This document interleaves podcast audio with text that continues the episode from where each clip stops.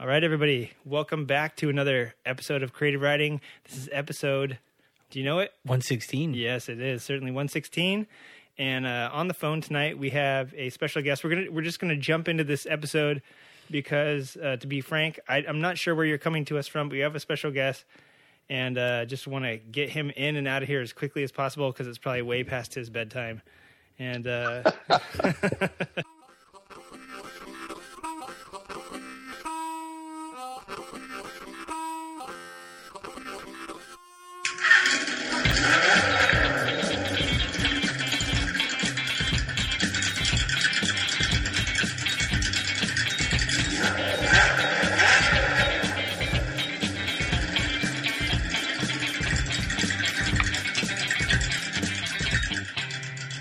this will do a wheelie. So on the phone with us, we have somebody who um, works in the electric industry. I'm going to go ahead. I always mess this up by stepping on everybody and, and uh, what they do and who they are. So I'm just going to let you take this away. Guest, can you introduce yourself? Uh, hi, my name is John, and I work in the electric vehicle infrastructure industry. I've been in this industry about uh, eight years now. I've seen it from the early days when electric vehicles first came on the market, and I'm involved with it today with uh, char- building charging stations across North America. Awesome. Nice. And that's something that's come up um, a, a lot lately in, in the podcasting space, in the motorcycle space. And it's something that people are a little sh- shy about. they have range anxiety and stuff like that. So I'm interested to talk to you about that sort of stuff. First off, Is the that a technical term? uh, yeah, yeah. Range anxiety? Yeah, yeah, range anxiety is, the th- is, is what they call uh, not Nice. being able to go far enough. First Yeah, off, true. the um, some of the listeners want to know: Do you ride or have you ridden? Because this is is a motorcycle podcast. Have you uh, a motorcycle in your garage today? You know, today I do not have a motorcycle, but most of my life I've ha- always had one. Awesome, that's that's cool. What was your first one? Uh, my first motorcycle was a Kawasaki 350 Scrambler two stroke. Ooh, I know that's that's something you would only see, expect to see at vintage days. Now, you know, these days. Yeah. That's Thank awesome. you. right. Yeah, we we're polite. We don't ask age on here, but uh, that's good to know. At least at least we know that you um, can sympathize with some of this range anxiety that people these days are having. Um, basically, I, I know you and I have had some conversations offline. Um, you know, and I've I've looked up a lot of people on LinkedIn. And I've been connected to a lot of people worldwide, actually working in the EV space and in the motor, uh, specifically electronic motorcycles. And uh, wanted to ask you, since you're in the infrastructure industry, um, kind of like, can you give us a basic I- I- overview of what the infrastructure is today? Why do people have range anxiety? You know, why why aren't cars going 600 miles on a charge? Pardon me. Well, there's a couple of things. One, uh, electric vehicle charging stations are not like gas stations yet. I think uh, people that drive regular ICE vehicles are used to having a gas station on every other corner. And I think changing to electric vehicles, it creates range anxiety with drivers because they're not as visible and there's not as many of them. Right, right. And and when you can take a road trip across the country and you're, you know, even an old Dodge van that gets 17 miles to the gallon, um, I think it's hard when people hear that they've got a 300 mile range. You know what I mean? Yeah, and I think some of the early electric vehicles that have been out there, Nissan Leaf is a good example. Um, it would go roughly 75 miles. And really, the first wave of EVs was meant to be a commuter vehicle. Right. Yeah, there's been a lot of studies done, and I think um, even with motorcycles, that's one of the selling points is that people don't usually drive more than, I think it's 38 miles a day or something like that. The average is that. You know, some people do well over that, but a lot of people do. You know, that would last some people, you know, a whole week if they could, uh, you know, have a 30 or 60 mile range. You made a good point about the fact that they're not everywhere, but pretty soon, I've I've read at least that um, Europe is really a big proponent of this within the next five to ten years uh, going all electric. I mean, is that something that's happening. Do you see that in the infrastructure space that there's that sort of development going on where that's going to be? I mean, is it going to be that big that fast? Yeah, I think so. I think uh, you know London is talking about banning uh, ICE vehicles in the city. Uh, Berlin is talking about the same thing. I think Right. Paris is talking about the same thing. so, you know, I think uh, many car manufacturers are ending production of diesels. Uh, and I think you're seeing a big investment from all the OEMs. They're going all in on electric. Right. I mean, and yeah, you know, as far as uh, motorcycles go and vehicles, Paris and London last year, I think, already started a ban on vehicles over a certain age. So it's only a matter of time before you know I can see the writing on the wall for for all ICE vehicles. You know, when, when they when they take that aggressive of a of a move on on vehicles that people say, well, I can't, pardon me, I can't commute without this vehicle. You know, you're kind of cutting the lower class out because a lot of people depended on these older vehicles. They couldn't afford a new one.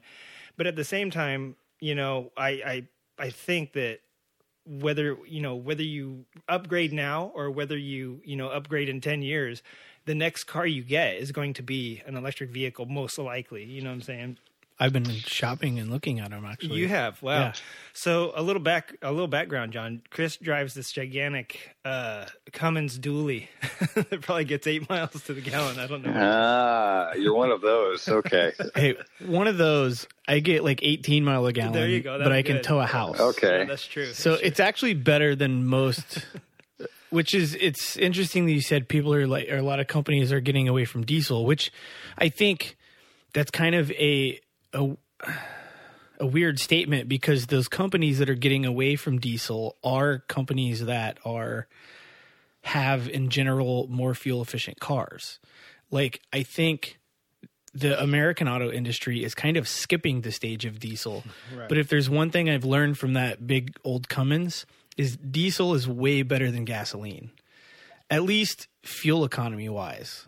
I mean, it, it's and now and now it's weird too. What I don't get is the they have like the DEF fluid and like these cleaner diesels, but they mm-hmm. use twice as much fuel. Yeah. How are you putting in almost twice as much fuel and getting but getting cleaner emissions. coming out of the exhaust Yeah. pipe? Like right? And and you know what? I mean, every every gas station has diesel right now, and every you know, and you would be surprised. Oh, really? And when your fuel light comes on and you have a you're like, uh oh.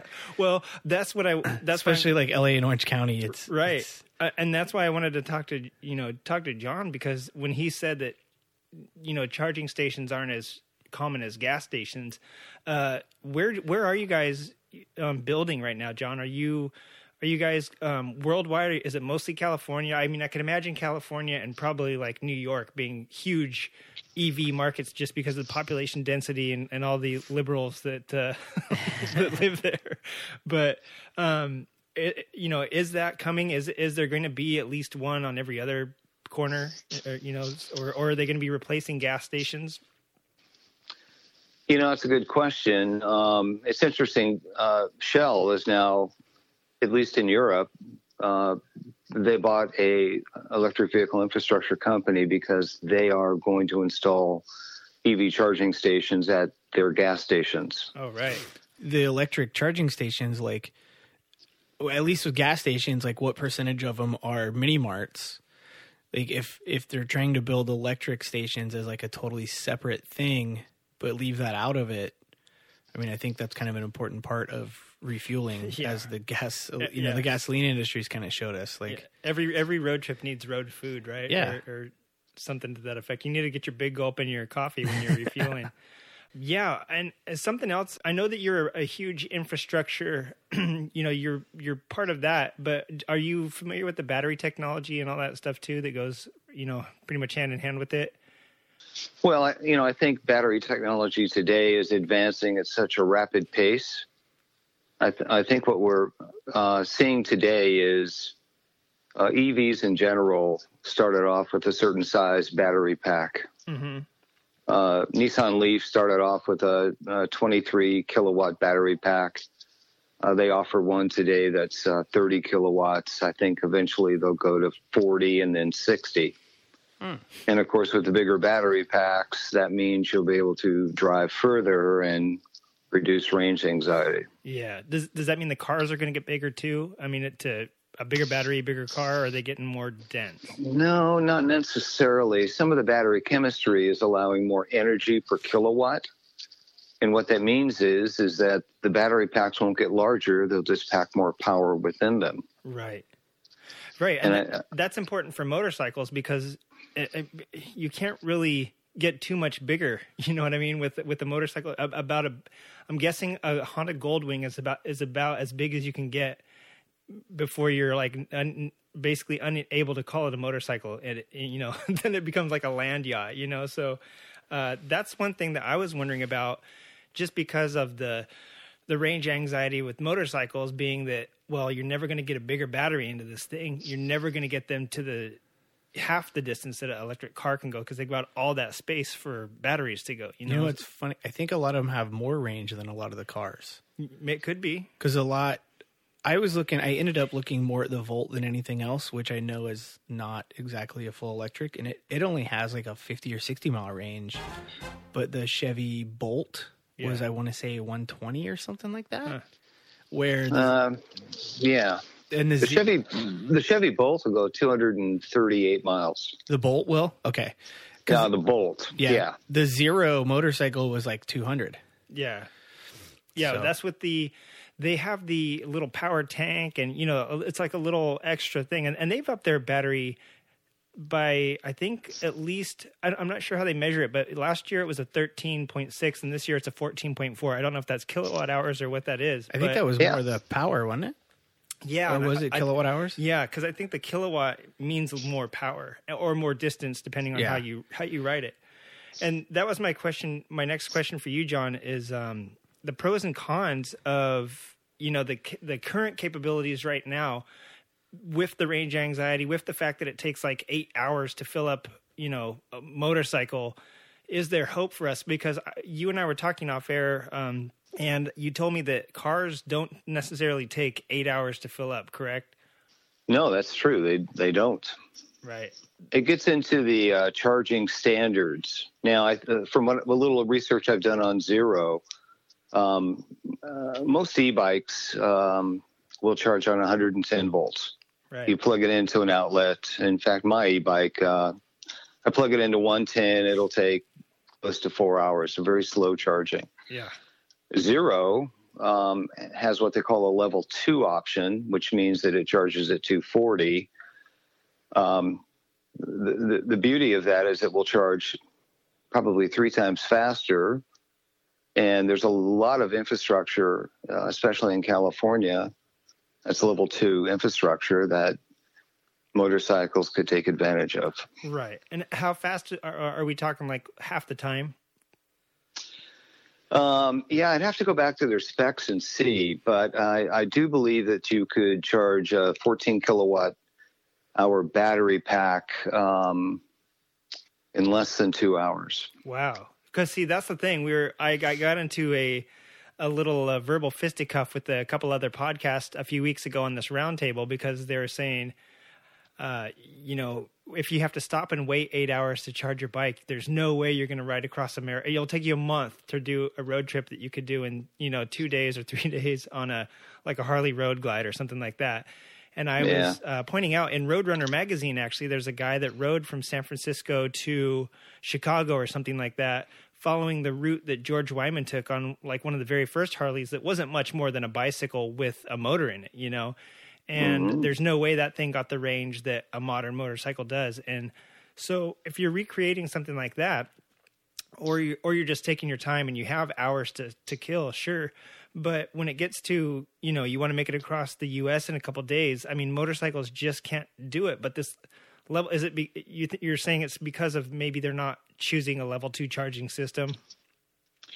Well, what it really gets down to, you know, we often think a level two charging station, it's an actual charger. Um, it is not a charger.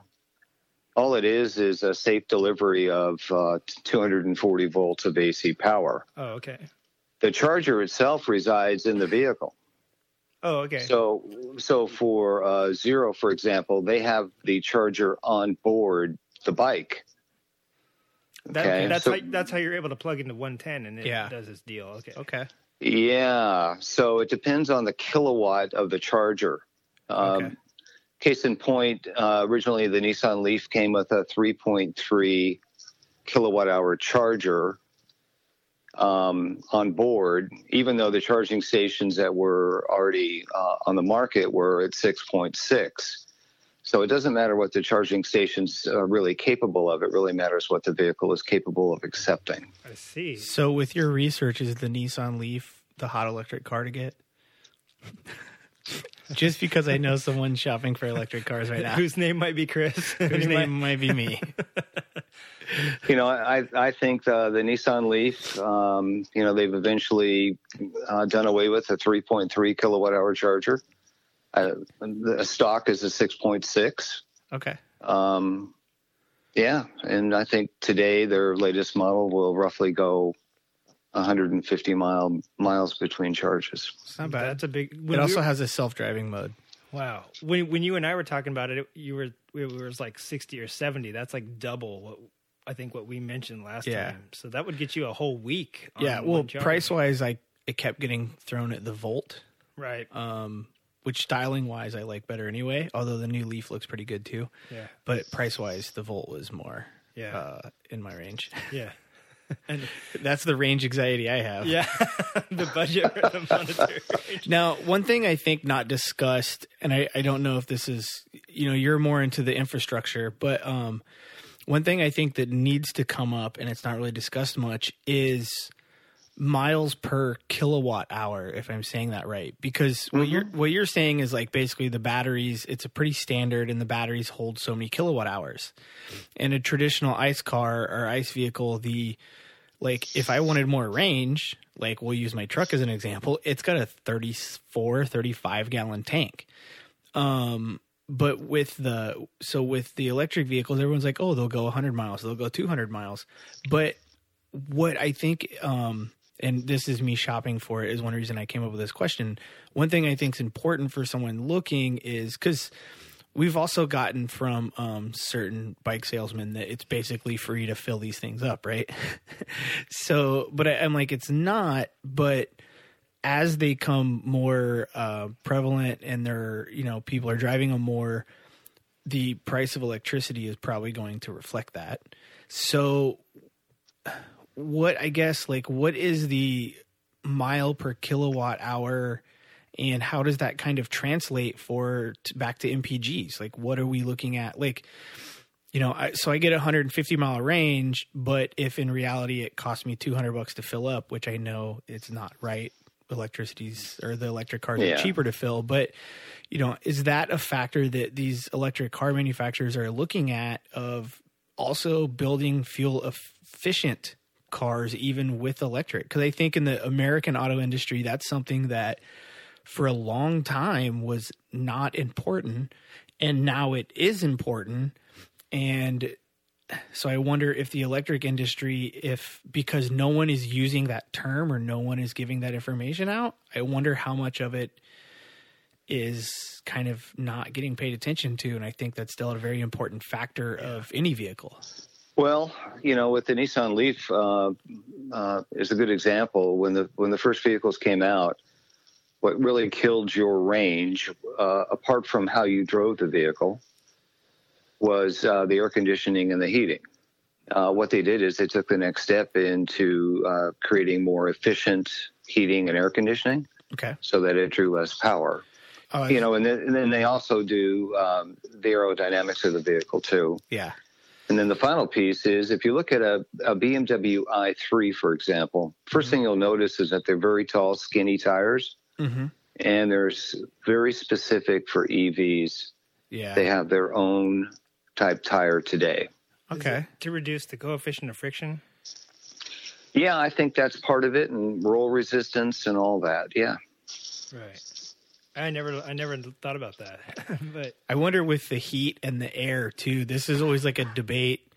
I don't know. I grew up in the Midwest, um, and like I grew up in like a car and motorcycle family, so it's always a debate that actually having the windows down is less efficient than running the air conditioning. Uh, It's one of the, it's one of those things that you'll never know because there's no wind and no one ever like test yeah, it. Like it's wind not. tunnel testing. Yeah, it, it is it more of a drag. Where's have the- MythBusters at now? I know. Yeah, right? when we need them. with that question. But you know that's a good question too. That I, I I did have it down to ask you about the parity because I've heard the same sort of thing talked about. Oh, is it going to cost me? Uh, I read on Zero's site that it only costs eighty one cents, but then I started looking at the numbers and it was like, is that per day or is that per kilowatt hour? And, I started to wonder myself: is now is it costing me? What I thought meant, what I thought they meant originally was eighty-one cents to charge your bike, like fill it up from zero but I think it's the average per kilowatt hour. And I did mine at 20 whatever cents or 17 cents, whatever we pay per, per kilowatt hour here to charge it up for eight hours. And it came out to be around like $2. So, I mean, yeah, it's not, it's not 81 cents. It's not as, as low as I thought it would be. But at the same time, um, you know, in a car, let's say you're, uh, is it going to be pretty uh, like twelve dollars to go what equivalently would in, you know cost you forty five dollars in gas or something like that. I mean, is it is there a huge uh, difference or is it is there pretty much parity right now in the in the market? Well, uh, I think today an EV will cost you about 20 to 25 percent of what it would take to fill your car with gas. Oh wow, Yeah, so there's quite a bit of savings with that. Now, Yeah. t- to do the real calculation, you need to know what you pay for electricity. Um, and in your home, Larry, uh, you pay a different rate based on the time of day. right? Yeah. So it really, you have to know when to charge your vehicle if you're going to charge at home, when to I- take advantage of that. I think a lot of them. Um, what I was learning was uh, they're programmable, so you can come home from work and plug your car in, and it won't actually start charging until the wee hours of the night. I was gonna say like midnight or something. yeah, right? yeah. yeah. So that's actually really awesome on their end. You know, they're they what is it? They call it the peak hours or whatever, and you can charge on off hours. yeah. Yep. So and for, so for motorcycles, obviously, when it takes eight hours to charge a zero. Now, I, see, I don't know. We don't have the specs for Lightning, and I haven't looked up the specs for Alta. But I, I, I don't know if those are 110. But say you have a quick charger at your house for a car, and somehow you get an adapter or something. Does that mean that your motorcycle is only going to take two hours to fill up? You know, or uh, but is it just specifically based on whatever they have on board of the motorcycle? Like right now, the the companies are the ones that are limited, not necessarily battery technology and not necessarily filling station technology. It sounds like the unit is what the uh, you know is what's basically holding them back right now. Yeah, absolutely. It's the manufacturer of the motorcycle. What they need to do is they need to put a level two charging uh, uh, onboard charger on the vehicle. And they had um the one that the guy rode there had a better charger on it, didn't it? Yeah, it had an extended power- range battery and like a power something They charger. call it a power tank, and I'm not sure Yeah. if that's what the level two charger adapter. Maybe that's. I don't know that if is. it's the same or not. Is the level two? That's the big plug that you put in, like if you got an electric car and you put a plug in your driveway, right? Yeah, that's the typical uh, plug that you would use at home. Okay. And is it the same? Like, for example, like my work just put in a charging spot only in the president's spot, so it didn't sway me to buy an electric car anymore. but is that still considered a level two also? Or is there a level three, like at those filling stations that you guys are setting up? Is that a level three or what? Yeah, so the way it works is uh, every electric vehicle comes with a 110 volt charger in the trunk. Okay. Uh, same with same with the motorcycle. You get a 110 volt. Same with my e-bike. I have a 110 volt charger, Yeah. and that's called level one. Okay. and that's at 110 volts. The next step up is uh, what we call a level two, which is typically 240 volts, um, much like your electric dryer at home. Okay. And then the next step up from there is what we call a level three, which gets into uh, anywhere from 25 to 50 kilowatts of power. Oh wow. And how much power? How much power is that? Uh, I mean, is there a way to get to explain that to people? Is that like a 440 plug? Yeah, well, typically these units are uh, 480 volts. Okay. Um, here's a good example. A Nissan Leaf would take, uh, uh, the new one would take roughly six hours to charge on a level two. Uh, level one at 110 volts, it would probably take 22 hours. Right. I was going to say that's a long time for Yeah, a car to the- charge. If a bike Yeah. takes eight hours, a car has got to take. Yeah, and that's what I think they told me um, with the Volt charging level one, it was like two and a half miles per hour Oh man. that it Yeah. took to charge. How they like relate it back to your distance that was getting charged in. So you need So- you need a level two at your house at least. Yeah. Then yeah. But with California right now, Yeah. it's like seven hundred and fifty dollars to put in a level two, and you get like a six hundred dollar reimbursement Right. That's from the awesome. state. I think Okay. the numbers were close to that, Right. And I'm pretty sure that was through California. So, like, because I was looking at a lease, um, it was pretty. It wasn't too bad. It only cost you like 150, 200 bucks or something like that to put in a level two, Wow. and you had to pay a professional to do it. But you know, if most of us getting reimbursed, whatever. Yeah. Well, you can go to Amazon and buy a level two charger. Okay. Wow. Uh, they probably have 20 different manufacturers. It's it's really become a commodity item. In in fact, Lowe's and Home Depot uh, typically they stock them on the shelf. Do you have to know anything about electric to put them in? Is it a plug and play, or are you, you going to blow, blow your hands off trying to install this thing? Um, well, you should have a qualified electrician do the installation. okay. Well, depending where your box is, you're gonna have four or five hundred dollars in electric uh, wire. I think for Yeah. two twenty is not super cheap. You got to get pretty decent gauge. yeah. Because I looked at running two twenty to my garage From oh yeah, from the pole from or my whatever. house. Yeah. No, my house has it, but Oh okay. just from the main box back. Yeah. It's going to be a few hundred bucks, and yeah. and just wire. Yeah, yeah.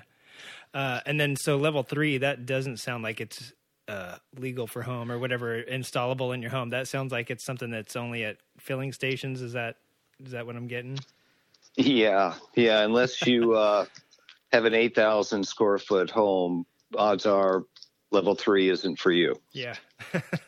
But yeah, commercial properties typically will you'd see uh, level three devices installed. Right. And you know, this is something I've seen that I I you're the perfect person to ask about. I've seen in uh, I believe it was Montebello, the buses, the public city buses are running on uh, electric now, and uh, there's two stops, one halfway between, you know, let's say this the let's just say it's, it goes in into oval. At the uh, start and finish line on one side there would be a box, and then approximately you know across the oval on the other side, basically halfway through the route, there's this what looks like a lamp post almost, you know, like an overhead lamp, like a street lamp, and these buses are driving under it. And the halfway point is usually the break point where the driver gets out and takes a break and walks around for a few minutes and gets a drink and then gets back on.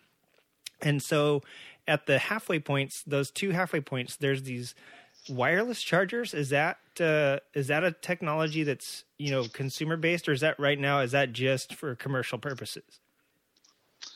Well, today they have electric buses. Uh, there's at least uh, uh, four or five companies that manufacture them. And what makes them unique is, uh, is buses run a set route every day. Right. And oftentimes they'll put uh, very large charging stations along the route. And every time the bus stops, they'll charge for a couple of minutes. And then that allows them to complete their route. Right. Cool. Maybe that you know Mhm. maybe that's what these were. Maybe they were talking about the halfway points where they stop for a while, but maybe every every route has one of those, and I just they didn't mention that in the article. But that's in, that's another interesting, you know, for fleet vehicles or vehicles that have like a, a delivery route or something that might be something for the future. Yeah, but, but those aren't wireless. Uh, they connect on the top of the bus. Okay, so they were touching. It just didn't look like it, I guess. Yeah. Yeah, okay. But still, I mean, not having to actually get out and plug in the the bus to something, and then you know, Yeah. get out and unplug it every every two seconds or whatever, however long you're stopped. Uh, seems like a benefit. Um, Mm-hmm. And then something else I've I've read about, and um, I think I you know on LinkedIn I might have talked to you about it was the the technology in the delivery systems right now. There's I mean they're they're getting up to the point where they have to have cool, like liquid cooled hoses now to deliver um, you know the amount of volts and the and the just the sheer amount of electricity to the to the cars. So does that mean that they're pushing pushing so much energy that cars can fill up like you would at a gas station? Well, you know, the ultimate goal is to uh, get get the uh, recharging time down to that of refueling time. Right. Yeah, I So- think what the average is like seven, seven minutes or something like that, right? I mean, yeah, that's correct. okay. With um with the recharging, is it safer than gasoline? Like you know, gasoline you're supposed to stand there in case it doesn't click off, right? Yeah. With the electricity, er, what are the chances of it catching on fire or something? Like, is it something when I refill because it's going to be at a little mini mart? I don't need to stand there. I can plug it in and I can go in and I can use the restroom Yeah. and I can get a coffee and a monster and six Red Bulls and Yeah. and a lottery ticket. Um, and then I can come out and my car's charged. yeah, there's no fumes to ignite with electricity from what I know. So I mean, is it actually like even if I mean I know that everyone's still going to try and hit the magic number of seven minutes, but is it really that important if it were at seven minutes because you can plug it in and walk inside? Well, you, you know that's interesting. So charging rates today uh, will not be anywhere near seven minutes, and the issue with that is is uh, more OEMs produce electric vehicles. Consumers want to drive further. So when if you want to drive further, then that means you need a bigger battery pack. Uh, the bigger battery pack then takes longer with the current technology to charge. Right. Okay. So what you're seeing is bigging, bigger charging stations that are being developed and will be deployed. And what that means is they'll just push more power faster. Right. Is Okay. that is that where the liquid cooled hoses come in? Yeah, and, and that's uh, where they come in. You push that much power uh, through a cable. Uh, two things will happen. Hot. Uh, one, it gets hot, or and then number two, the size of it. Uh, consumers have to be able to handle this cable, and it can't be much bigger than a regular gas hose. Right. So the, the only way to push that much power through a cable is to actually liquid cool it uh, internally. Right. Either that or everybody, even like 90 year old grannies, are going to have to start doing curls in order to lift 90 pounds of cable out of the uh, receptacle and plug it into the car. I, That's right. I never thought about that actually, that that, uh, you know, wire isn't light, you know, the, especially Right. a big fat bundle that, Well, we that much. still use copper, right? I mean, is it getting any better than copper? No, they'll they'll probably always use copper. Um, that seems to be the the choice. Copper is probably one of the most efficient conductors out there. Yeah. Yeah. Uh, and that leads me to um, you know the pros and cons of all this. What uh, obviously the pros are that apparently it's cleaner. Uh, although I don't know is if it really is or not. Is there? I mean, with infrastructure, I know I don't know if you get into the socio-political arguments that everyone loves to make, but uh, you know, for the components for the batteries, for the components for the charging stations and stuff like that, are we? Is it actually greener? I'm wondering just because you know there's there's we have a particular listener that likes to uh, send in stuff about the ca- cadmium mines in Africa and South America that are like you know these villages. It's only available in these like crazy rural villages, so everybody's working to dig you know stuff for these batteries. But s- some of the battery technology that I've been reading about is using new synthetic stuff that you can only make in a lab. So these poor scientists are like, you know, stuck in these labs for for the rest of their lives, not seeing their families. So the the pros and the cons, is it as green like is is the whole electric push as green as it needs to be or is it like people that are hoping or is it kind of a fool's errand? Um what's your what's your thoughts on that? Being in the industry yourself. So I think you know we can always have the debate about uh, mining for lithium in rivers and using child labor for that. Okay. I'm all for. Yeah. Okay. you know, I think the actual production of the car is greener than building an ICE car. Okay. What I do know is that there's no pollutants coming out of the vehicle. Right. So after the basic manufacture of it, they're as dirty to make as an ice car, but then that's where it stops. Is that Um, that's probably a safe thing to say. What we don't know is where your power comes from. So Yeah. if, if if your power is generated by a, a coal plant, then that's probably not as green um, as a as a nuclear or gas turbines. Well, So- here in California, we strive to be very green. However, we do not like to see solar panels on our neighbor's house. That's, Yeah, you- that's where we're at right now. Some of the older neighborhoods around here, if you have a craftsman or something like that, yeah, they completely abhor the. You better have that shake shingle roof or whatever. That's just heck, you or know. Irvine. oh, oh, is I- Irvine the same way? I mean, everything's laid out. So unless like Irvine Company said yes, solar panels, then no. Oh, you're kidding me. I mean, that's you got to get that approved anywhere. Uh huh. You know, it's just funny to hear like people be like hypocrites, like, yeah, I, I think it should be greener, and then you're like, oh, cool, I'm going to put solar panels on my house, and they're like, no, That's no, gonna I don't, ru- I don't. ruin- That's an eyesore. Yeah, it ruins the way the neighborhood. And I'm like, looks. how is like so my wife's dad actually works for a power company and they were wanting to build solar panels like out in the desert and everyone complains and they're like, You're not gonna see them and they're very like clean yeah, and it was like, No, we don't want to do that. And he's like, But you want green energy. yeah. They're like, Yeah, yeah, we want we want cleaner energy. Well, we should do solar panels. No, no, we don't want to see solar panels. and it was uh, the dog chasing its tail. Uh, that's just people being hypocrites. That's a totally other podcast. Yeah, yeah, we'll do we'll do the hypocrite podcast once one of these days. Um, so so yeah, so I mean, I guess I mean for everything, uh, even a, even a car that was made in 1970, let's say, uh, that's still out there running around. I mean, there's.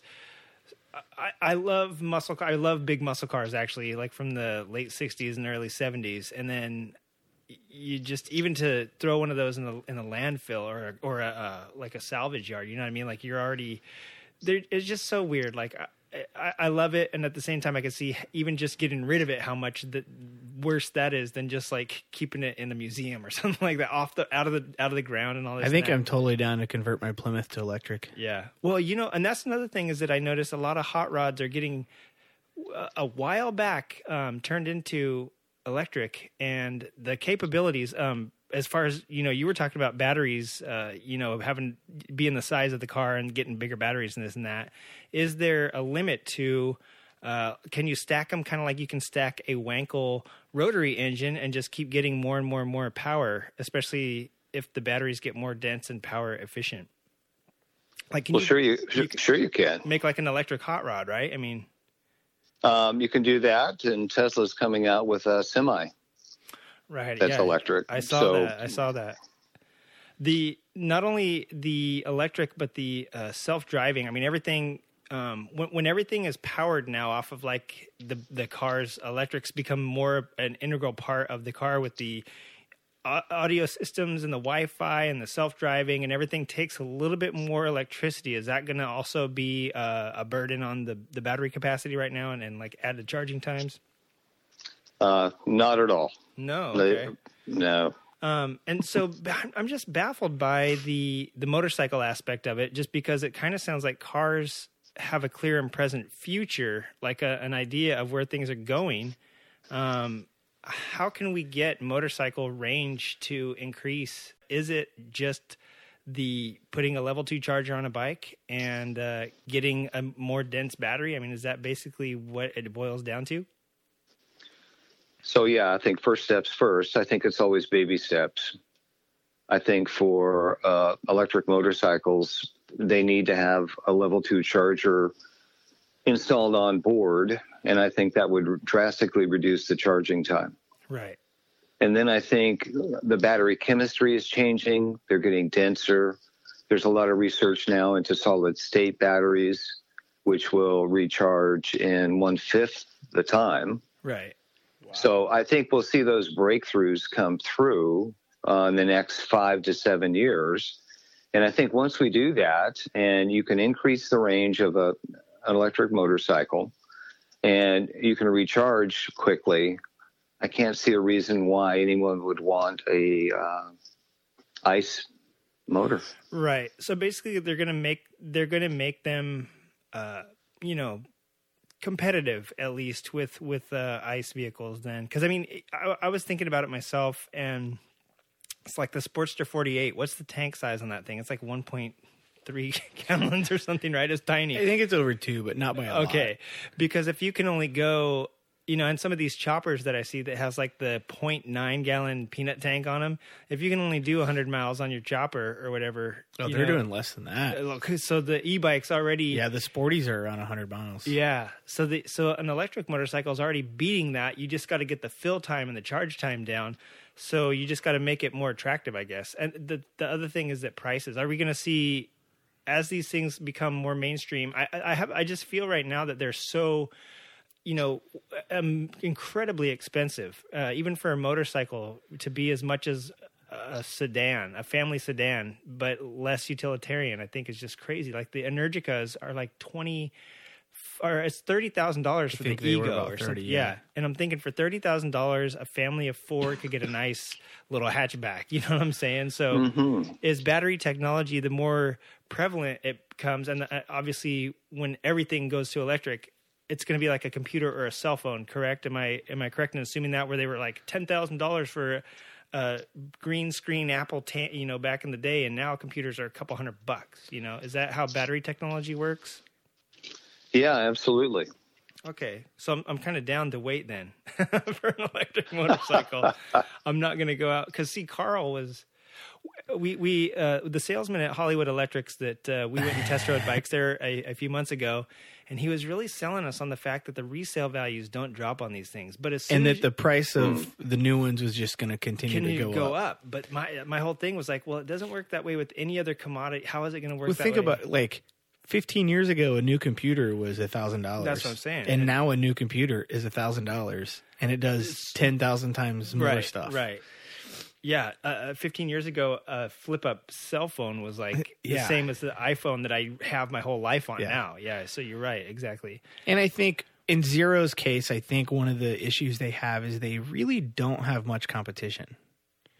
And as that competition comes, where and this is where the auto industry it's kind of happening, where you have the they have a Prius E, I think they have a Ford.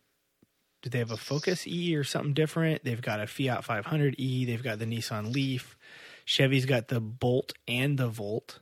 Mm-hmm. Not that the Volt is technically all electric, but Right, and then BMW's got the i3, and yeah. Mercedes and Volkswagen have e cars. I know. I don't know if they're available in the states, but I mean, everybody's got an e car. and then with the Tesla Model Three is like thirty five or thirty eight thousand dollars, and I mean the other Teslas are killing everything else that's on the street right now. Yeah. the Model S and the well, the Roadster is not exactly on the street, but Yeah, not anymore. Right? No, I get it. I get it. And and right now, zero uh, until Alta makes a more than one road legal bike that appeals more to just a supermoto person.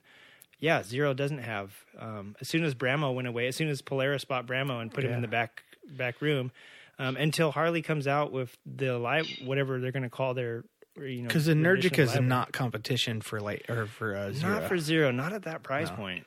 There, there's no, there's really no comparison. So No. What they're going to do is get eyes on electric racing, and then people are going to say, "Oh, bikes can go fast," and then they're going to go back Yeah. to, you know, buy, scoop up old zeros. Which honestly, and maybe it's my perspective, but I think that's one thing Tesla did with the Model S. Like that car is fast, and then all these people were like, "Oh shit, that car is fast," Yeah. and then it, it brought a whole new set of eyes to that vehicle. yeah, So of course, at like what are they, eighty thousand dollars? yeah, they're pretty pricey, but yeah, when you can smoke the Ferraris that drive up and down here on Huntington, Well, and when you look at, so I went and looked at a new Nissan Leaf, um, and the new one just came out, like I think this month, and um, it was, it's like a thirty-five or forty thousand dollar car, but it's kind of a small hatchback.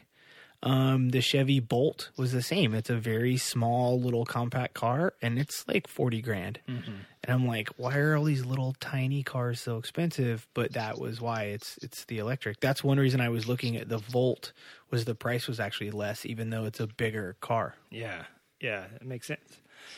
and John, one one uh, one last thing before we go, when when we're finally pricing out these cars and motorcycles, what type of stuff do we need to be looking at? Because I'm looking at stats. I don't know what a kilowatt hour versus an amp. You know what I'm saying? Like, it's, it's sort of the thing that we were talking about earlier with the parity to miles per gallon and then cost to fill it. Like, what should I be looking at?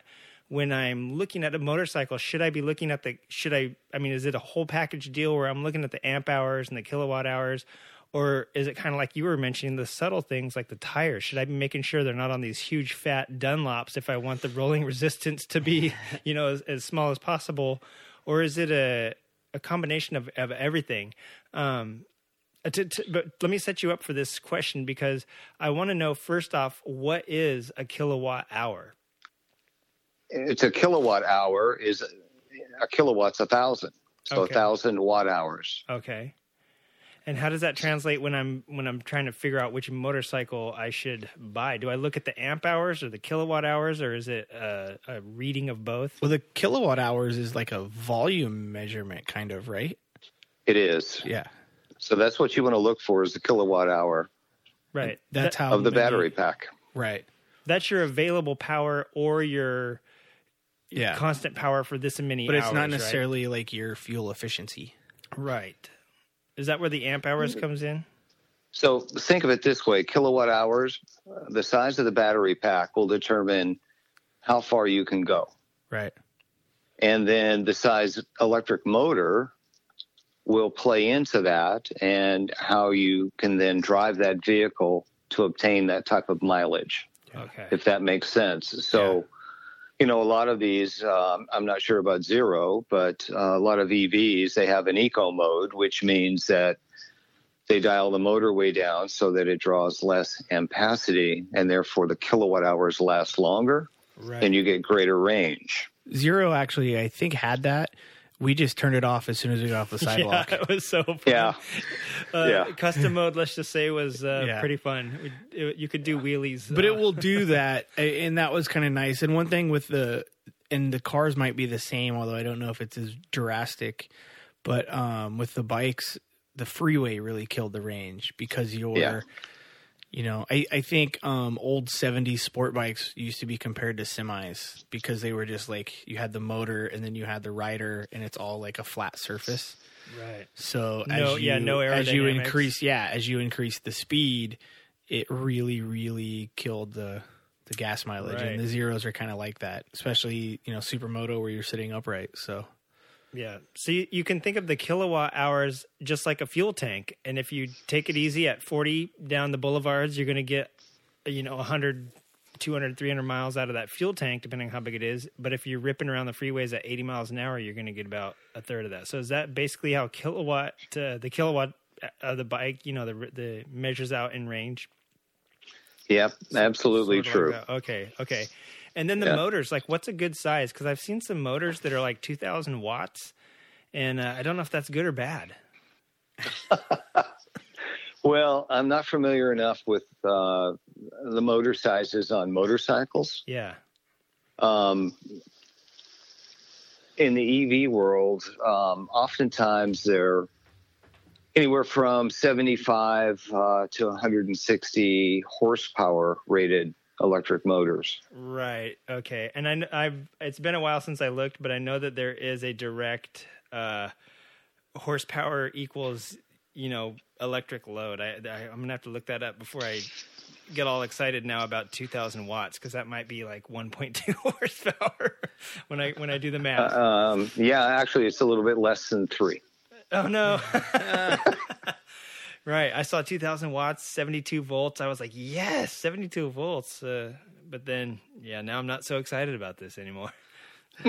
so, all right, I'm going to uh, take this out of my cart on eBay. so, and what's a good price per, uh, uh, you know, dollar price per kilowatt hour as far as, you know, is there, is it kind of fixed? Can you kind of make that correlation at this point? Well, I think in the auto industry, no, you can't. Right. Okay. Is it because think- there, there's infotainment and everything else to worry about when you're thinking of what you're getting for your dollars? Oh, there's so much more involved than Right. just the powertrain, right? Okay, okay, okay. Yeah, yeah. That makes Yeah. sense. Okay. Well, if I'm going to go look at a motorcycle, then uh, I'm going to pay attention to all that. I'm definitely going to look for kilowatts because that means more power available. Whether, Yeah. Yep. whether, uh, yeah. Okay. So good. And then I'm also going to, my, my thing is like in the future, um, what can we expect to see? And I'm thinking, wouldn't big cruisers make a lot of sense? Because you got a lot of space to store batteries on these huge frame. You know, like the Victory Vision's a good example. That thing was just nuts with space. Once plus you it already looked like a starship. Yeah, Anyway, I know, I know. It looked, it looked like the If it sounded like one, it would be even better. yeah, I bet. uh I mean, it's 15 years away, maybe, maybe less if this is true. But I bet the next generation Goldwing might just be an electric bike. there you go. Maybe could be. if Honda ever decides to do anything with it instead Right. of just being behind the times. right. Catching it, they're just playing. But, I mean- playing catch up. you know, so they just released a new one. The last one lasted almost 20 years. Yeah, it was a while. Yeah.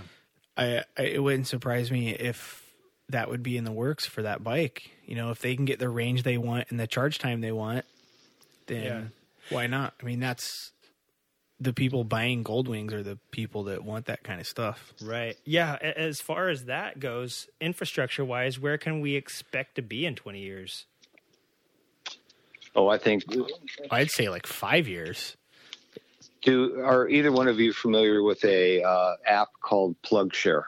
No. No, it sounds like my GasBuddy for electric cars. Yeah. Yeah, that's, that's exactly what it is. Um, if you download that app, it'll show you every charging station anywhere in the United States. I'd say uh, in 20 years it'd have to be on every corner like a gas station now.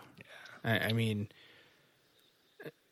I, I mean Europe they're phasing it out in less than 20 years. So even in the states, I mean, we've got to be there's there'd be charging stations all over the place. Yeah. One of So, the yeah one of the things Just, I mentioned. just a guess. Just a guess. How many charging stations do you think there are in the state of California? Oh, Oh, man. What would be your guess? Cal- I probably drive by like five of them a day and don't even know. Yeah. I mean, does this cl- include uh like at businesses, like in their parking lots and stuff like that? Or- Yeah, not not counting people's homes, Okay. but just out in out in the public. Well, what about like like I said earlier, like my work put in a charging station? That wouldn't count, right? That would be considered not considered someone's home, but it wouldn't be considered a outside charging like station, a, like a public one. Like you mean like fueling stations where you would pull up and fill up?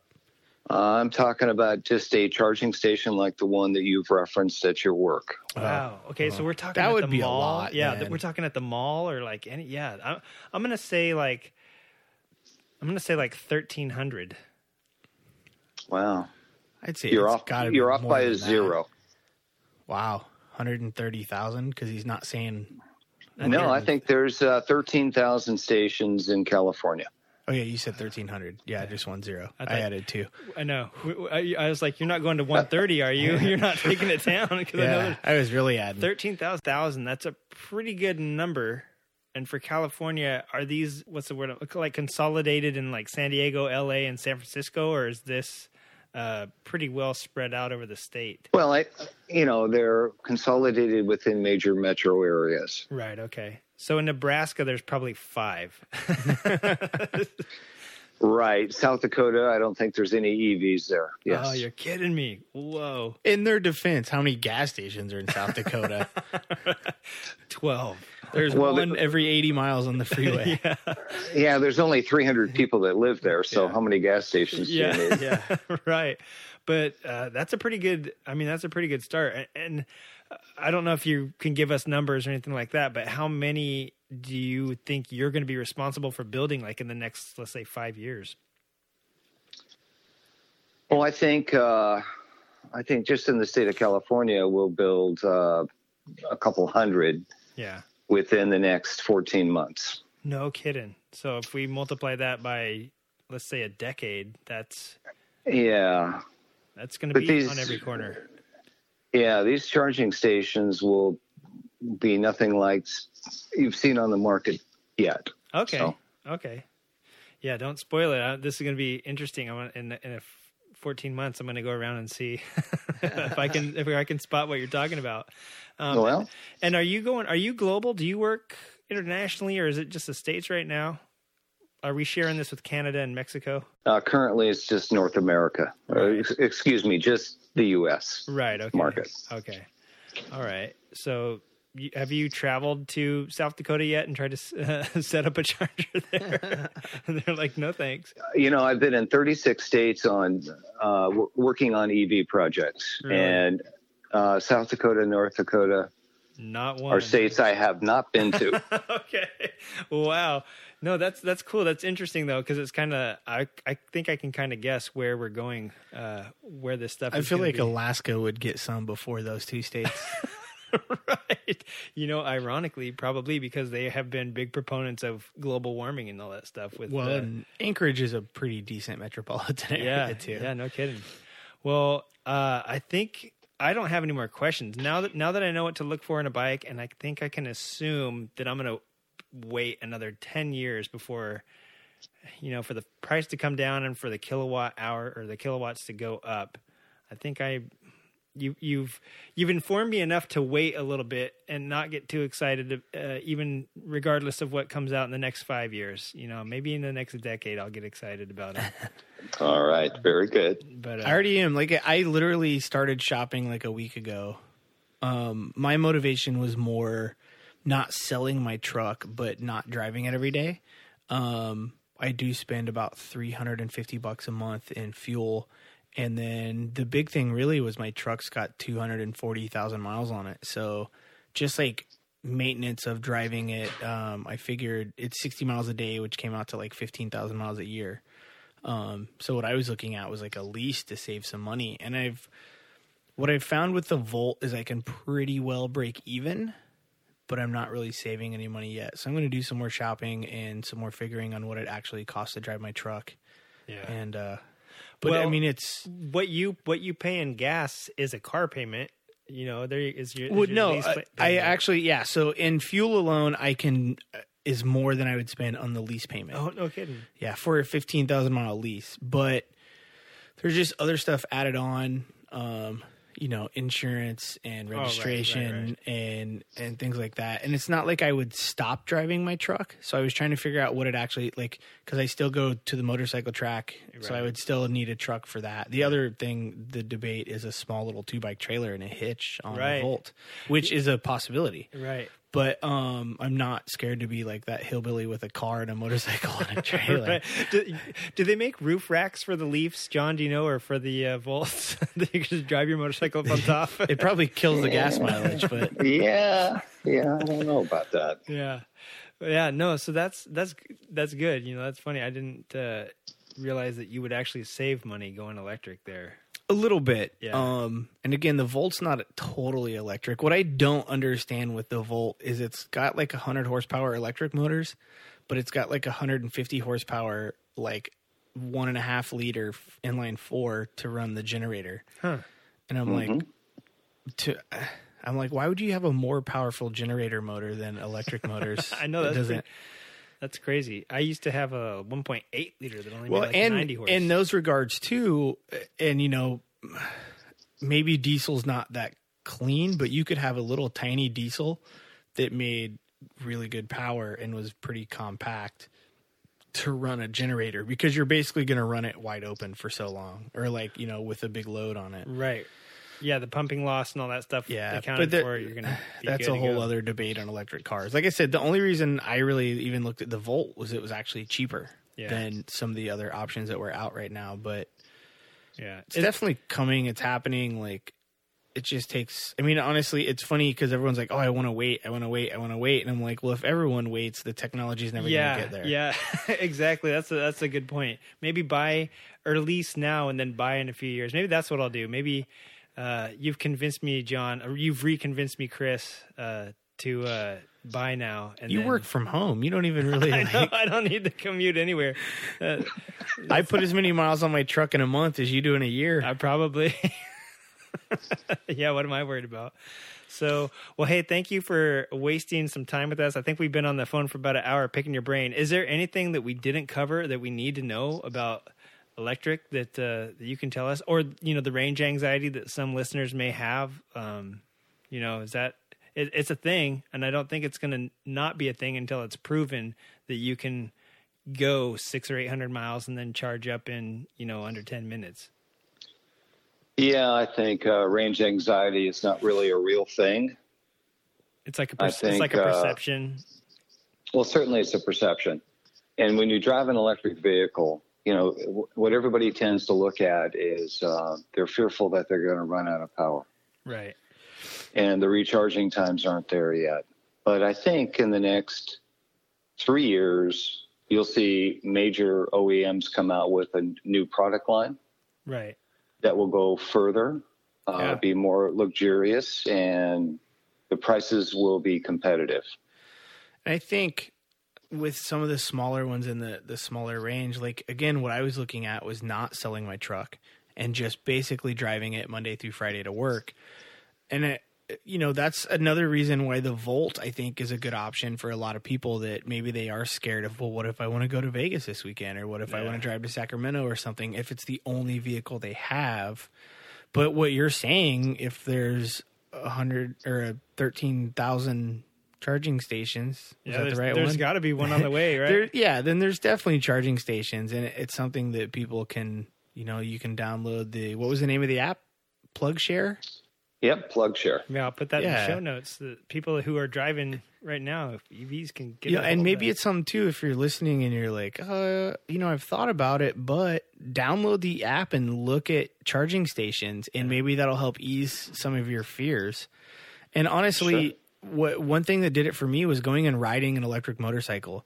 Like really helped, even though we talk about how crazy our salesman was once in a while. Like it really helped kind of alleviate some stuff. And I, um, Junkie even talks about it. I was kind of hard on the salesman, like asking some questions that he didn't want to answer, but it was things that I needed answers to before I thought that I was going to drop money on it.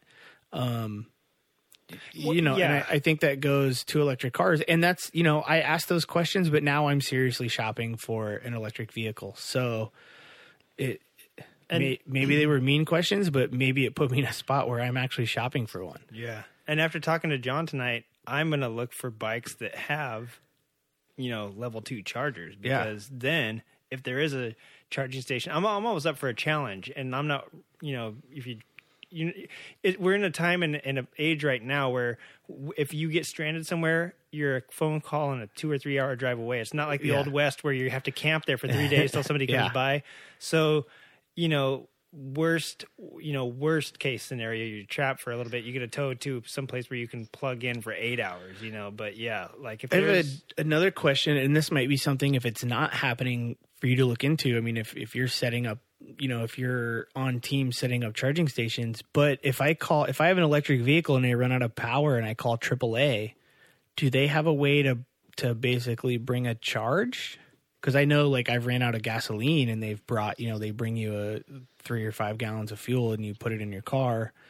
Um, is there anything that can be done for like basically AAA because that's if it's not a problem yet, it will become one. yeah, So AAA does offer a recharging surf, uh, service, Oh, all right. and they have a van that's set up with a charger on board, and they have a generator on board, and they can literally recharge your vehicle. Holy Cool. cow. Wow, Cool. They So- thought of everything. Yeah, right. They're already on top of it. wow, that's awesome. That that would make me not feel so bad about riding a motorcycle now. Like even even getting uh, maybe a third of what a car could get. You know.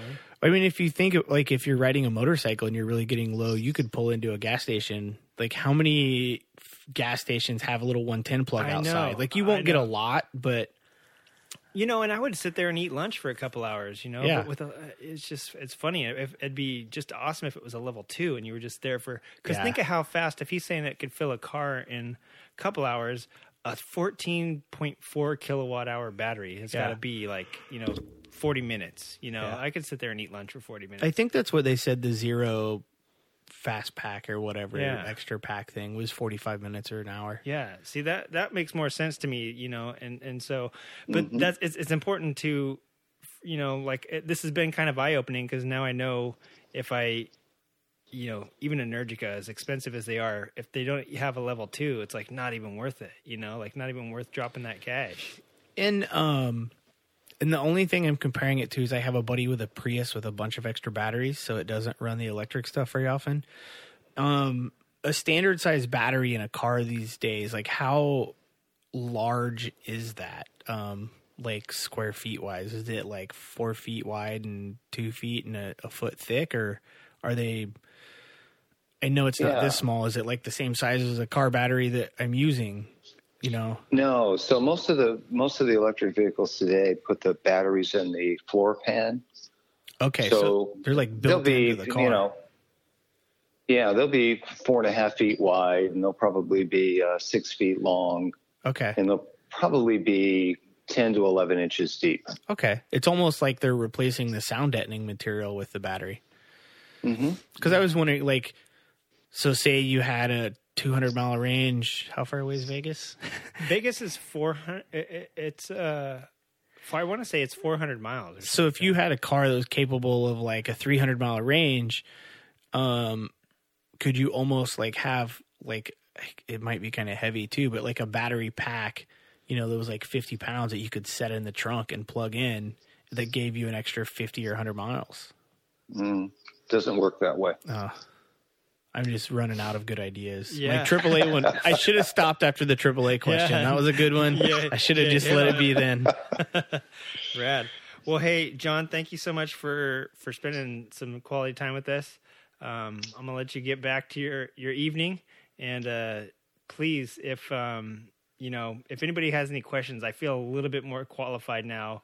To uh, it's 253 miles to Vegas. I just looked up on uh, my maps. You were way off. I was way off. You could make that on an electric uh, motorcycle, I think, at 50 miles an hour.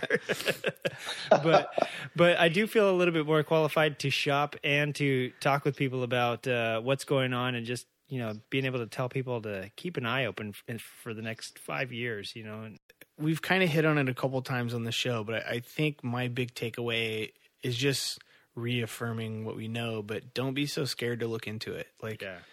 it's definitely coming, it's definitely getting better. Um, filling stations are definitely popping up. So if it's something you've been considering, or maybe even not considering, like a few months ago, I wasn't considering one, and then Yeah. we went and rode them. So yeah, I'd say look into it, do a little research, and and see if it might work for someone. You know, like I commute sixty miles a day round trip yeah, and I get 16 to 18 mile a gallon, which let's face it is actually pretty good for an American vehicle. yeah.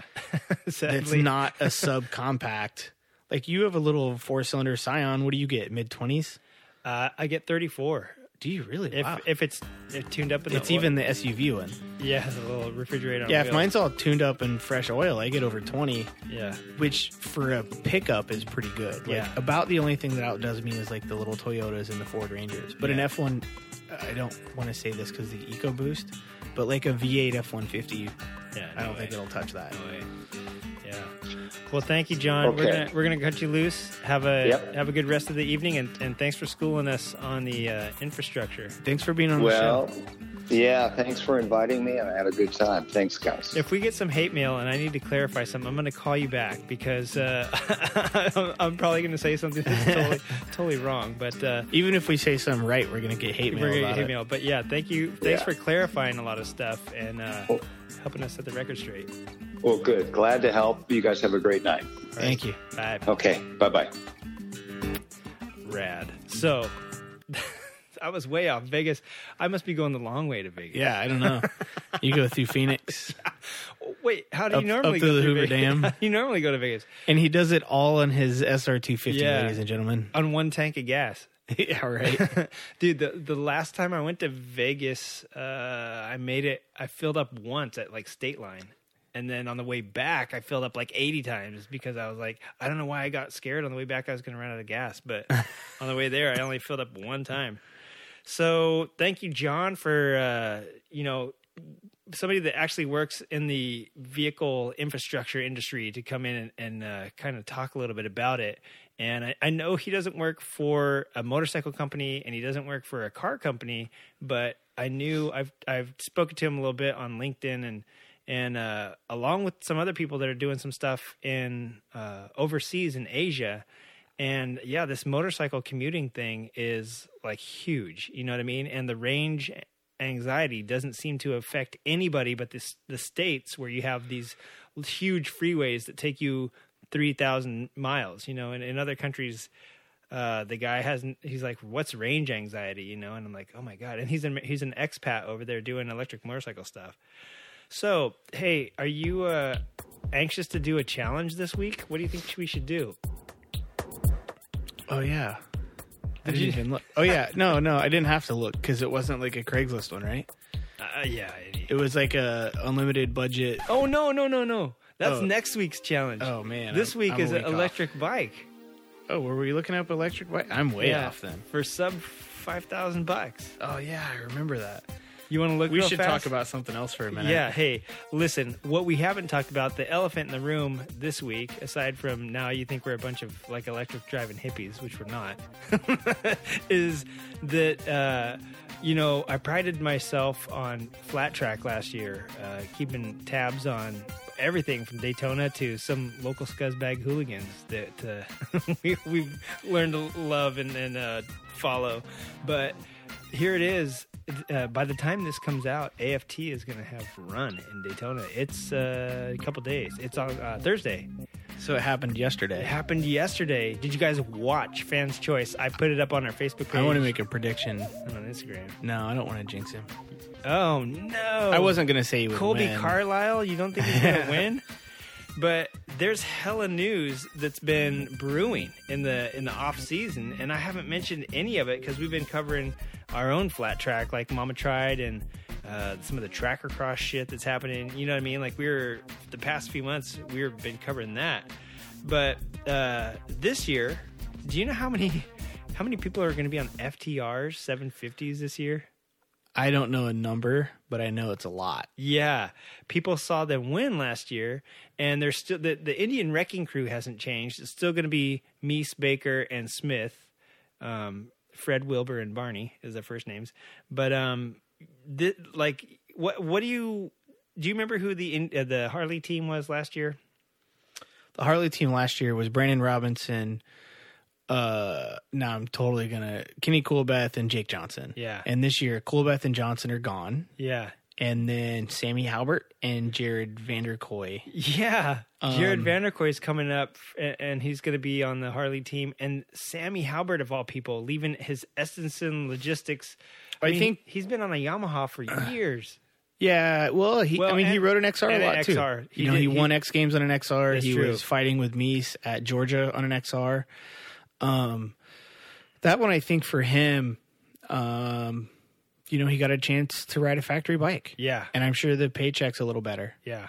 Um, Well, you know, and he's put in like I think there's a, of couple people that turned him down. Maybe, I know one guy that didn't get the call, but it was pretty well known he was going to turn him down. yeah. And if I'm not mistaken, Bauman got the call and turned him down. Because Oh, they, for Harley. yeah, Uh, yeah, I forget who he's riding for. I, I, I looked it up earlier. And I, Bauman's probably still in Zanotti. yeah, I'm guessing. I'm guessing. I mean, that's he did- he basically did super good on him last you year. basically have four teams in professional flat track now. Yeah. you have Indian, Harley, um, Estenson, and Zanotti. yeah. And dude, uh, Money wise and like support wise. yeah. So poor poor Coolbeth went from like legendary. He's 40 or 41. He's he has more wins than anyone else in the on the line. Right. Yeah, and he's been racing obviously longer because he's older. But the thing, So he, I talked to him last year. I did a commercial with him, and um, you can't tell it's us, but so we were talking about it. There was a race in my hometown in the mid '90s. Yeah. and he goes, "Oh, I raced that one," and I'm like, "It was like '95 or '96." yeah, And he, he raced like, it as he, a he pro, was like 20 or something then. Yeah, Yeah. be. Yeah, he's definitely in his 40s, but he's in good shape. He takes care of Yeah, himself. no. I mean, he like he's he's in really good shape and he puts in all the work, which is for me why it was heartbreaking last year to see him coming in like last place on that XG. Yeah, he got a little plug in on the podium this week. So Uh-huh. they raced an all star event a couple days ago, and uh Is that a, did they do that at the Willow Springs? Is that no, the Evolutia. oh, okay okay And um, so he gets second. It was me, him, and Carver. And he goes, It's good to know I can run with these guys. yeah And it was like kind of implied that uh like it wasn't me, it was the bike type thing. And I don't know, man. They're those guys are developing a bike from something that wasn't designed to be a race bike engine where the the Indian was. they're but- developing it though, and the Indian I think is only on a was is on a like a uh, I forget no it's not prohibition or not uh, prohibition what's the word So they say that probation, right? Probation. It's a but because it's a quote unquote race motor. Have you seen the new Harley Davidson? the street rod No, the race bike. uh no Yeah, well, it's not an XG anymore. There are there are more stock parts in that Indian than there are in that XG. you're kidding me No, the joke was jigs Jigsaw heads and then I saw it, and I'm like, Oh, oh, Gixxer heads. oh, it's got a fourth of a Gixxer head Oh, cut, shit. you know, or a Gixxer head cut in fourth, and then put on. Yeah, it's right. Well, and, and the thing was is that the the FTR is going to be this. They're going to have a 750 now. Like you, you ha- it has to be based on production, right? I mean, Yeah, but what's the number for production for AFT? Like the I'm sorry, and I, I love Harley. There's nothing against them, but what is the like XRs were never a production motor or Uh, a production bike. no. And that's why that's And why now Indian that- came swinging with that. Well, and they came swinging, and they got a production or a, a whatever we just said probationary Probation, period. yeah. But now they've sold over 50 of those. Right. Now there's over 50 of those that have been made. So what is AFT going to say is production and is not production? And if you cannot buy the factory Harley XG Yeah. and there's only we'll say 6 of them in existence, two for each rider right now, then how is that not considered? Yeah.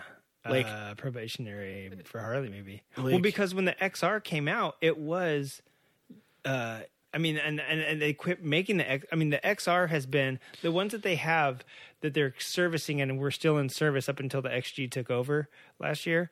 Were in service for what, like thirty years or something like that. They didn't make a they new had a few um they had a few updates. But yeah, it was basically but again, it wasn't in a production motorcycle. That's what I'm saying. You and you had to use those. He- that's why they phased it out for the XG is because they're like, dude, we're running out of parts. Well, and and you didn't even have to use those heads because look at Jared Mees's bike from two years ago, the one they called the Monster. It had a the front cylinder, I believe, had a right side reverse. One of the cylinders was basically reverse. The carb was in the front and the exhaust yeah, was in the back. That doesn't yeah, like a uh, kind of like a standard Harley, but it had like the carbs.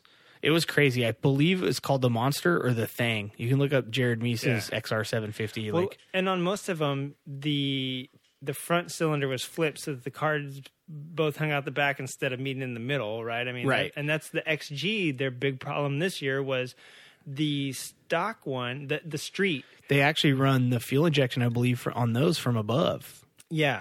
And and and the they had the dual throat carb, you know, because it, they're like, dude, we're not we're not going to make it with the street. The street rod has all the different frame uh, characteristics. I know all, Yeah. most of them are framers anyway, but uh, but the street rod changed the stock frame angles of, Yeah. on it, and it changed the stock. Yeah, for the hooligans, it's way better. Yeah, uh, you have the dual throat carbs. Where on the regular street you had like this little single throat. It was like it was like the difference Yeah. between a VW single port and But the the heads. race bikes aren't running any of that. They're Huh. running a totally separate fuel injection. So that that's not really the issue. old XR twelve hundred. If you- heads or something, I don't know the exact numbers for the Harley, but I know if you put a Harley and an Indian on a dyno, you'll be really surprised which one makes more power and which one makes less. And Yeah. it's by like 15 or 20 horse. no kidding. So people saw it winning last year, and poor, like I'm saying, Coolbeth in 15 was awesome, and then 16 he was still he still did actually pretty well, and then last year just ate turds, came up smoking turds every fucking round. Really, all of them. The only guy to make the podium all year was Jake Johnson. Yeah, and it was, yeah, and it was one time. It was one time. Um, I think- Henry Wiles crashed out. And my opinion right. is the um, TTs aren't relevant. yeah, Like I know some people love TTs, I love and I know why they do TTs, but I don't believe. To me, it's not a relevant um, factor of performance or anything like that. Like it's a fl- it's a fluke race. It's in there because it used to be in there, and because why not turn right and have a little jump? And I, I as much as I agree with all that. I don't look at the results of a TT because if you look at the results of a TT, Henry Wiles would have been champion the last ten years running, and he hasn't been yeah, like it's it's Well, different and I, you can't judge the bikes off of yeah. I, I. Like them because in the back in the day, you used to have to Oh, win yeah. mile, short track, t- t- and TT for well, your way back in the day and you had to win road, racing, too so Mert Lawwill, actually. yeah i mean and So- the, and the thing with that is the bikes have begot have gotten so much more expensive and so much more specialized that you you can't like people couldn't afford that like Yeah, yeah. it's hard enough the way it is but can you imagine like factories are coming in building these specialized bikes and you got to go road racing on your yeah. And tire technology has totally changed. Like you used to go road racing and flat tracking on pretty well the same tires or same size wheels, and that's like totally different. Like Yeah, and if you watch Superbikers, uh, it wasn't that different. You know what I'm saying? No, like yeah. it- the, the the Harley. those are basically flat track bikes, and a couple of the guys were on Harleys Yeah. on that thing. It, uh, who the fuck? The guy with the fuck? Was it Springsteen? Wasn't it? the guy that talked like this? Yeah, Springsteen. Oh, Sean McCon. No. Yeah, no. It wasn't Springsteen. It was uh shit Wise or something like that.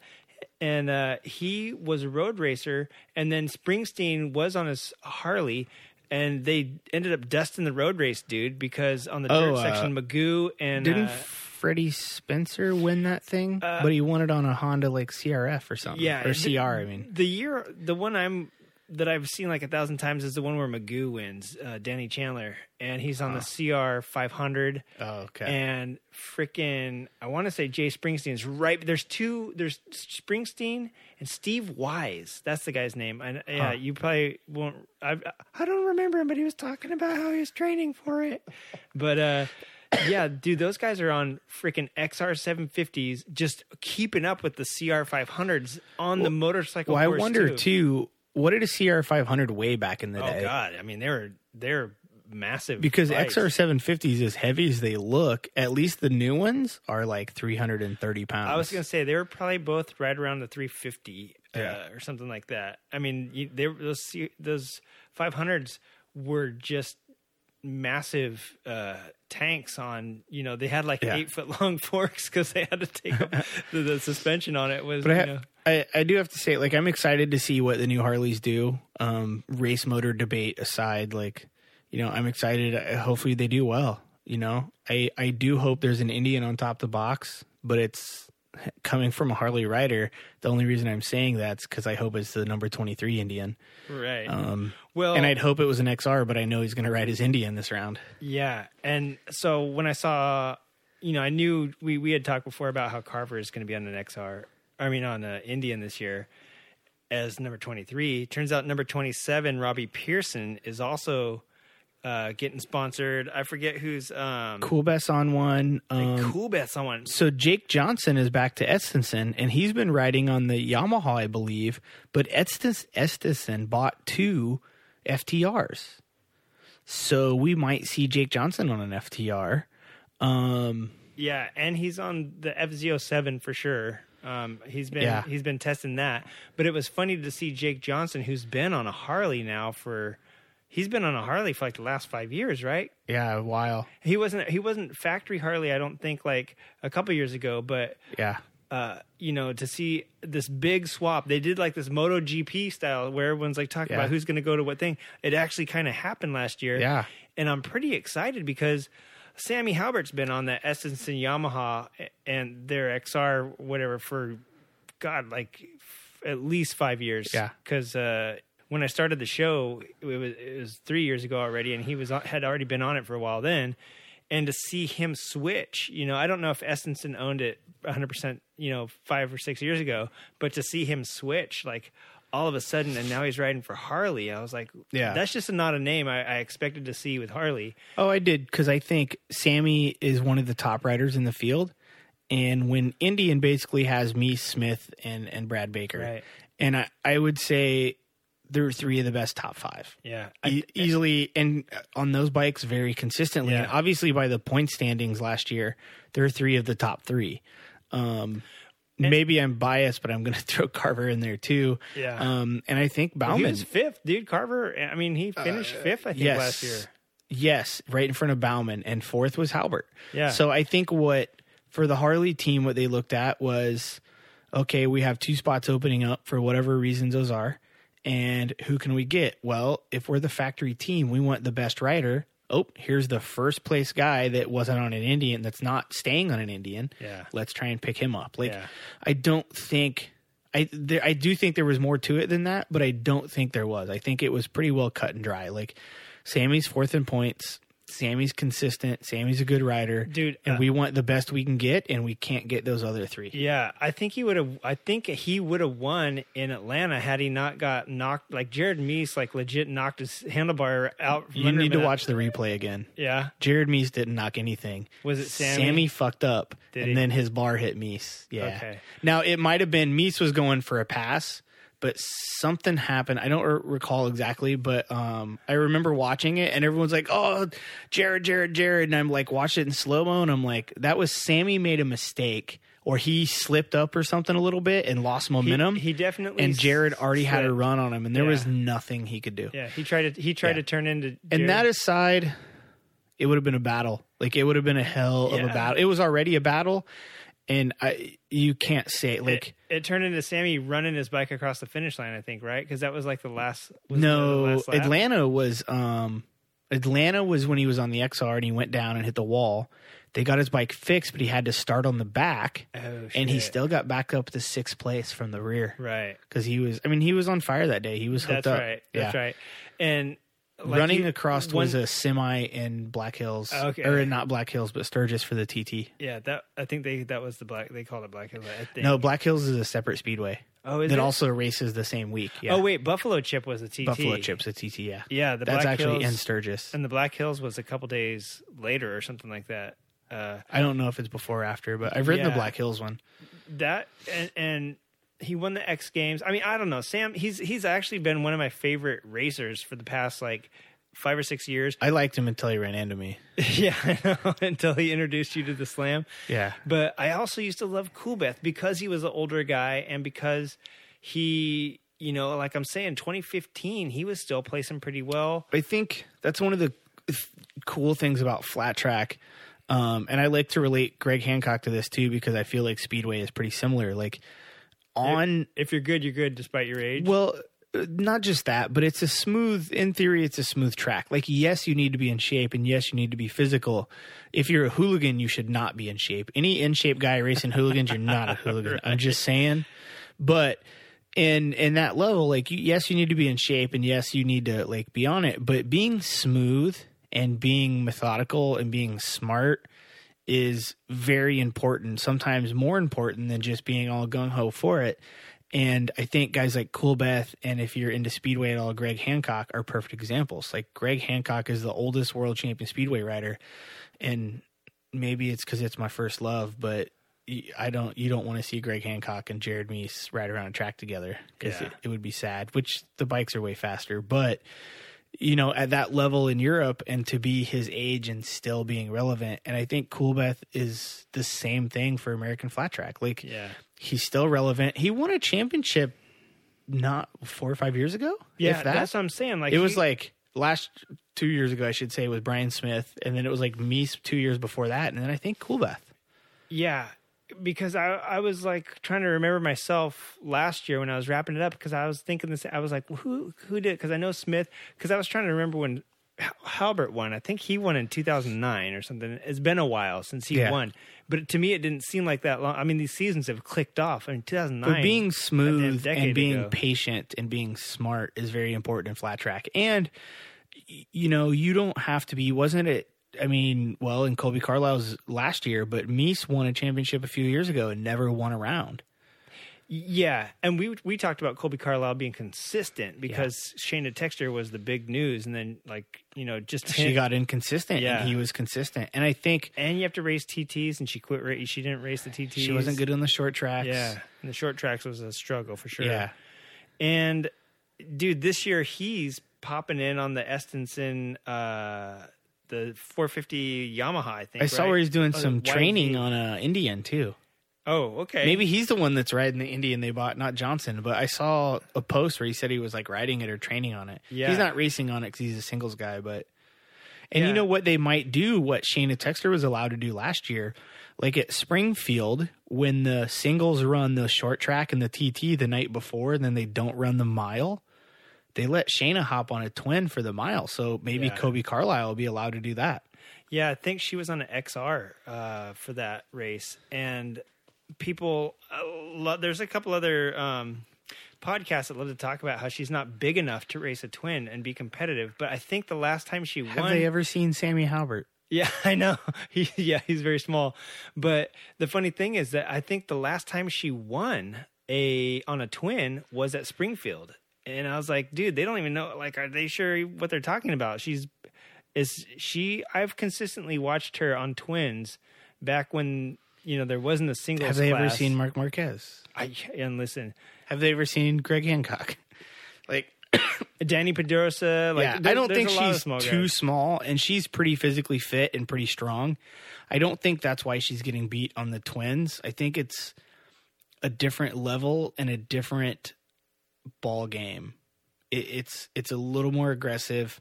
She's really good with the drafting, um, and I think her advantage on the singles is her size, and I think on the twins that is less of an advantage. Yeah, the yeah definitely the ones that I saw.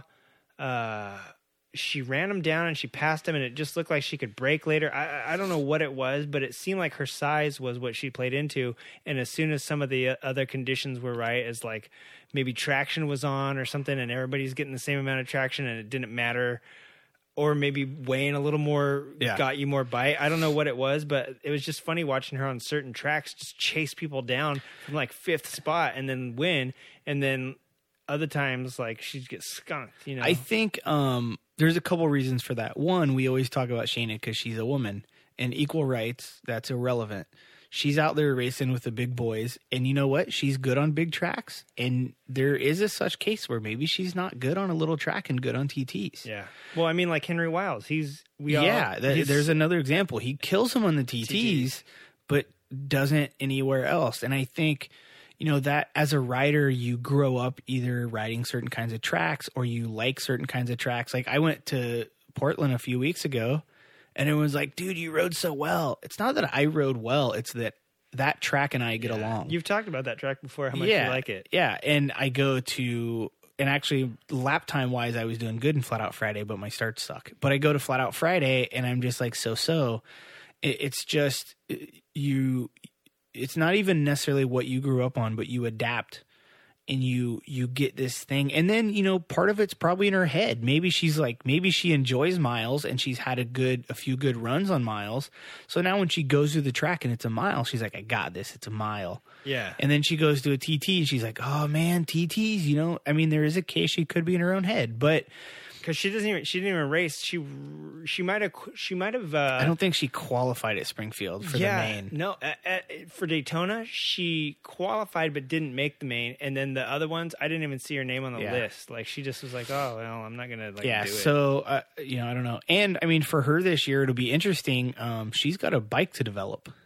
Yeah, I was gonna. That's what I was gonna say. Speaking of Shayna and her brother, like, What? He's not riding Huskies, is he? no, but she's gonna be on a Husky, and he had such a shitty year last year trying to run his own team and Sour Yeah. Punch. His main sponsor, Sour Punch, a freaking candy company. You know what I mean? I think, did they Walked drop away. out of this? Yeah. They decided not. to, You know, so well, and I think he's going to what singles. he's gonna be- learning, he's going to be um, racing Shayna this year. Yeah, and I've I've had a little bit of communication with him. He helped me with my rider resume, and then I met him. I actually got to meet him, meet him in Flat Out Friday, and that dude watched all of the hooligan races.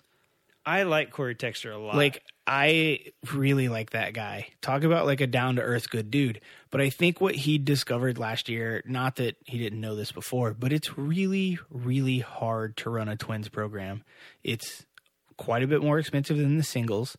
And if you want to be competitive in the point standing, you got to be at every round that are spread out all over the country.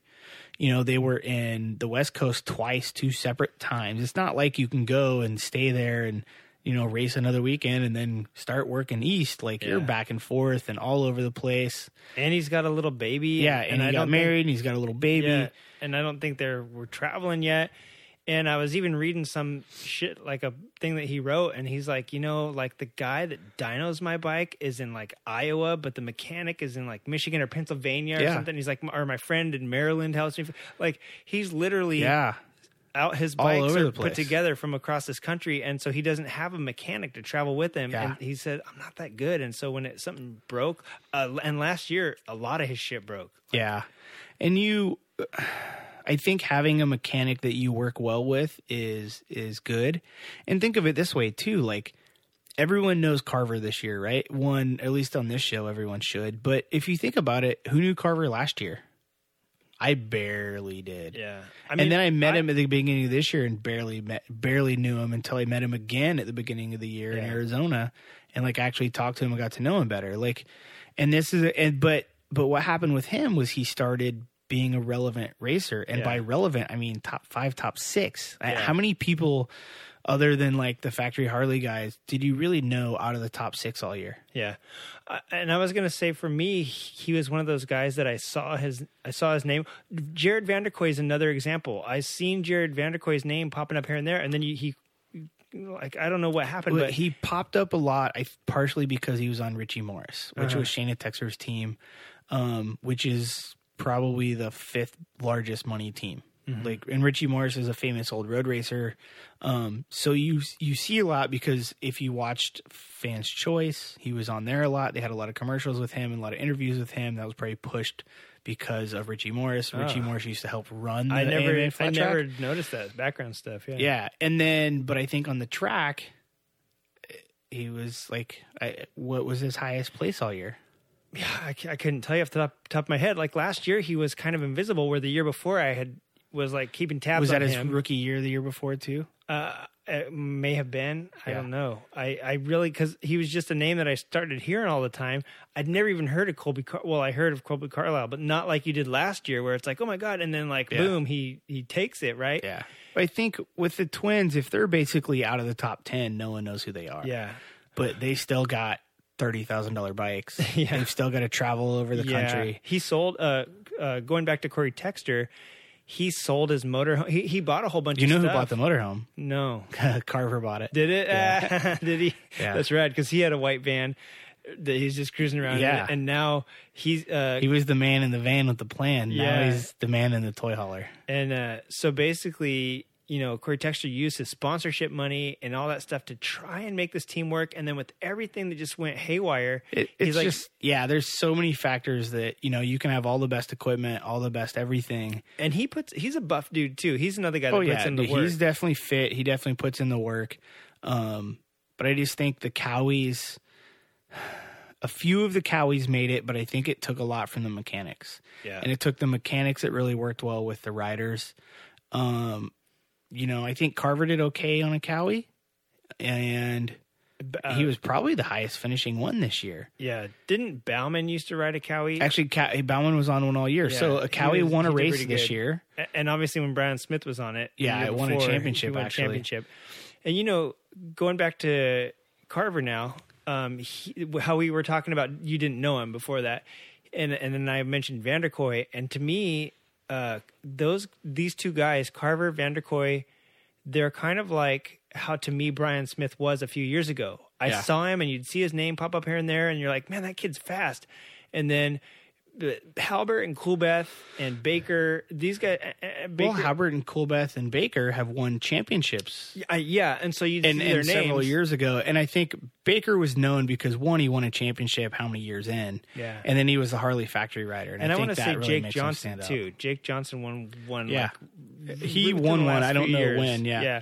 And so those guys were all the name. You know what you're saying? Those are that's five of the top ten right Yeah, there. those are the names that you hear all the time. yeah. And then So- Smith was doing that thing that Carver's doing, and th- just like you'd see the name bouncing a few times, and then Yeah. all of a sudden the next thing you know, like Exactly. the last few years, Then all of a sudden it was top five, and that, then it was in the top three. and now he's then- like, yeah, then, it, then he won, and he won by such a margin. yeah. you know and i think even before that you know he was gaining momentum gaining traction and that was really helping um and it you know a lot of that stemmed from and he'll even say it too like he started off the year okay and then he got linked up with his mechanic and they just continuously got better and Yeah. got better and got better and got better one of the things I would definitely say is that his mechanic was a big part of it, and Yeah. I'm not sure if he's on the, uh, you know, the Indian backed by Allstate FTR 750s because it's funny because Mees is not on an Indian backed by Allstate FTR 750. right You know no what I mean? there's there's three factory riders but two technically two separate factory yeah, teams yeah, yeah. It's it's a funny. Jared thing. got. I mean, it it comes with winning a lot of a lot of championships, but Jared got his mechanic and his own. Yeah, Jared's also it changed this year, but last year Jared was the only Indian rider allowed to do races outside of the pro races. huh? Brad Baker can do it this year because I saw him in Portland on a 450. Yeah. I don't know about Bryan Smith, and from what I heard, Brad Baker had to kind of beg for that in his contract, Huh. and he had to. I don't know if what he had to give up or whatever, or just had to convince them that it was okay. And then I also saw Sammy Halbert, but I, so I don't know if the other Harley guys are able to do that or not. Yeah, interesting. Uh, what all you know the details and these Oh, little yeah. things boil down to. So what's interesting for me this year is going to be, oh, uh, you know, Texter racing against a sister. You know what I mean? Like that's going to be amazing. His It's happened before though. Ye- well, and- and they, you know, you race. Uh, it's so funny because in the old days you raced twins and, and singles. You know what I mean? They were just classified different depending. Yeah, and I don't. What I don't like about that is one. I know at the time that Baker was the factory Harley rider. If he went to an event that was a singles event, Honda, man. yeah, but Harley didn't support him. Oh, you He shouldn't. wouldn't. You'd notice he wouldn't wear any Harley gear. And Harley, like, they were like, "Okay, man, see you at the mile next week." and he ah. had to get basically another team, another bike, another everything. And it's like, dude, how how would you like to go to different events with different mechanics? Yeah, and you're yeah, the yeah. factory rider, like, Yeah. And I get, uh, you know, there was a day with the Rotaxes where they said Harley on the side, even though they were a Rotax and everyone knew it.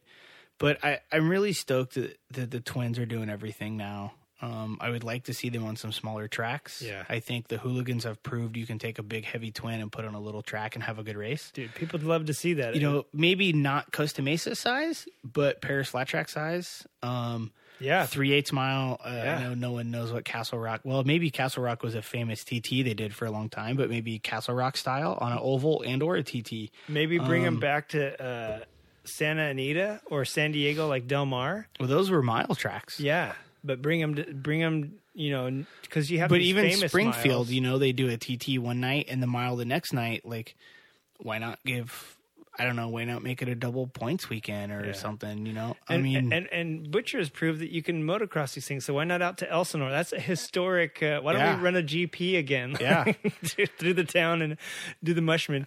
But uh, not not to get crazy off topic, but it, it is it's funny like what's happening this season. I really like the, format change that Michael Lock brought, splitting the singles and the twins, and it's made for some interesting stuff. And when you see guys like you know. Corey Texter going back to twins because or back back to singles because it's such a hard deal to run a whole. Well, I think it did a, it did a couple things. It it made it cheaper, I think, for the twins. So it helped the factory guys out that weren't going to get factory support at a singles race. It also helped, like to me, it helped guys like Carver out because so if he was going to go on a trip to, we'll say California because he's from Illinois, and he was going to stop in Calistoga was probably a twins track. It's a half mile, and then I don't know where's the short track out out here. But anyway, so say he needed two bikes, he needed a 450 and a twin Yeah, minimum. And if you were on a big program like this year, he's got two Indians, two Harleys, and two Cowies.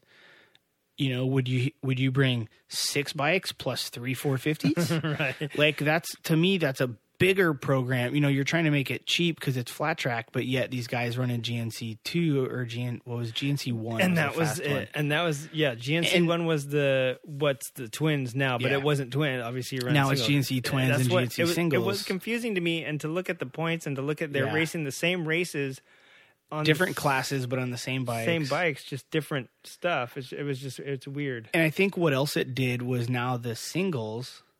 There's somebody with a flashlight outside the window right there. Do they? Is my truck in the way? Maybe Um, I think the singles. I should just check anyway. let's pause. So the next time my meth dealer comes, I'll tell him to come. Yeah. Don't be afraid to knock.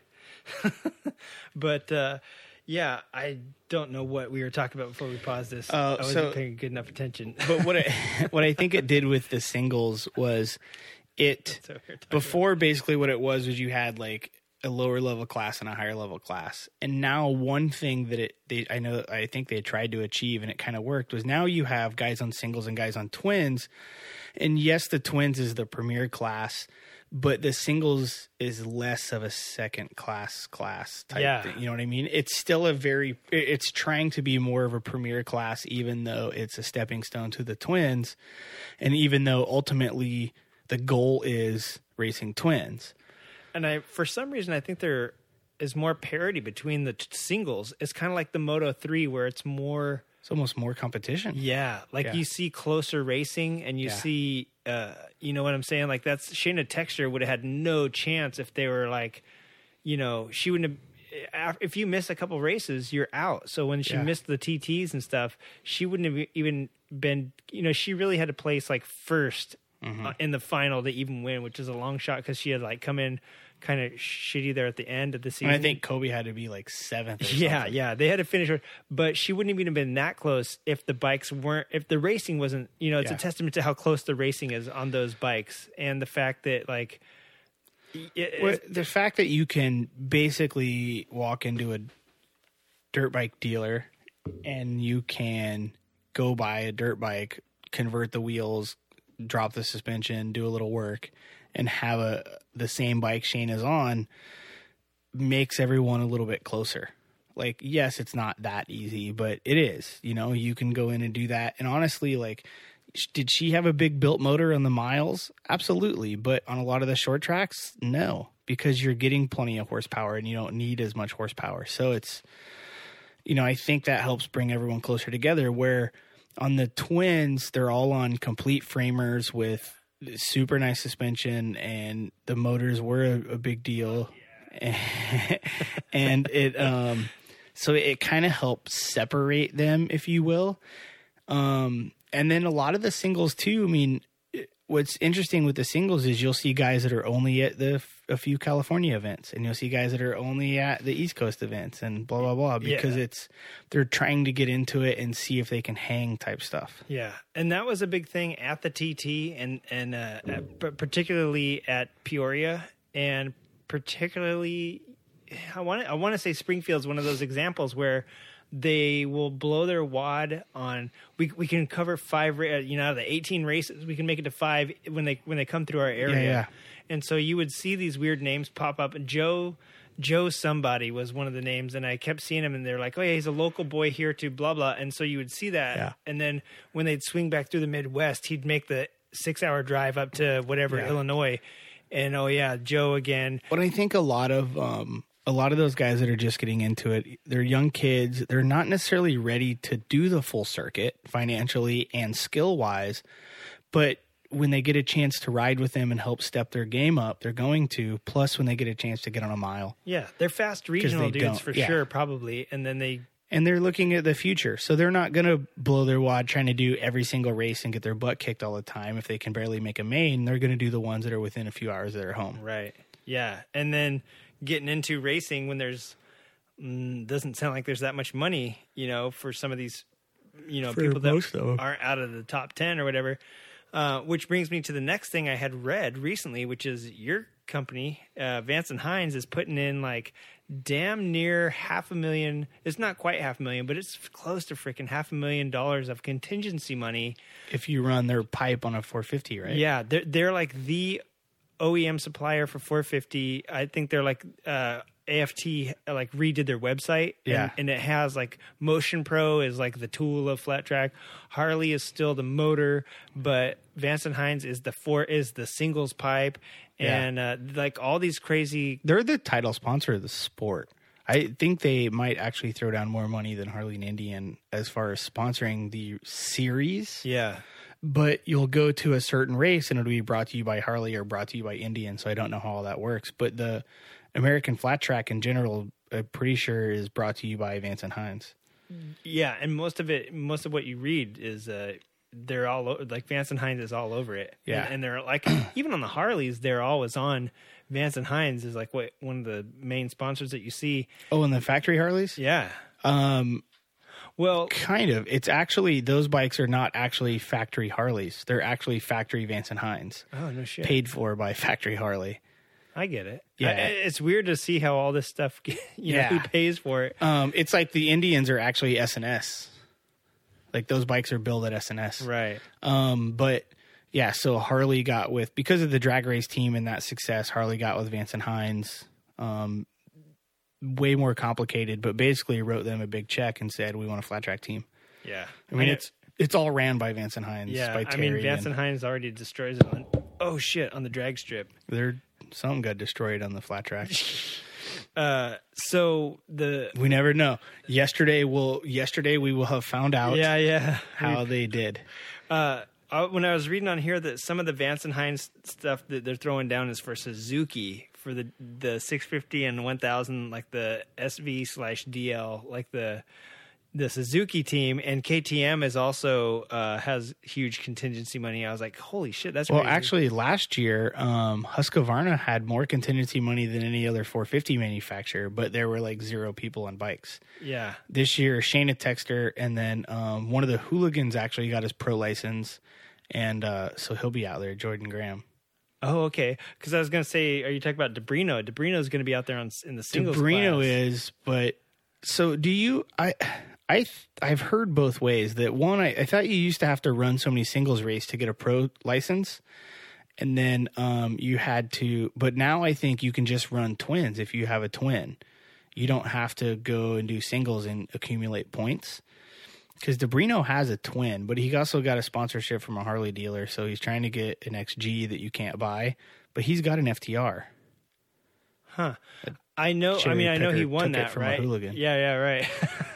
but he's gonna be. I want to say on a Suzuki 450 in the in the singles class. Oh, good luck on a Suzuki.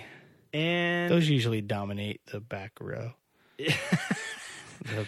Well, you know, Honda is. It's funny because Suzuki. When I was looking at how much money they're putting it up, and then through Vance and Hines, I was like tripping out.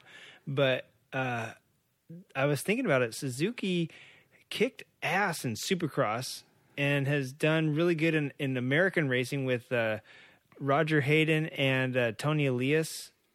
Um, yeah. took a took, took, but then when it comes to flat tracking. I Kolby Carlile actually didn't he run a Suzuki Yamaha. was it a Yamaha? Okay, so Yeah. yeah, I mean Suzuki. You're not saying for the SVs, it's for the singles. The Vance and Hines stuff is all for the singles. okay, yeah. That the thing I was reading was just like contingency money for.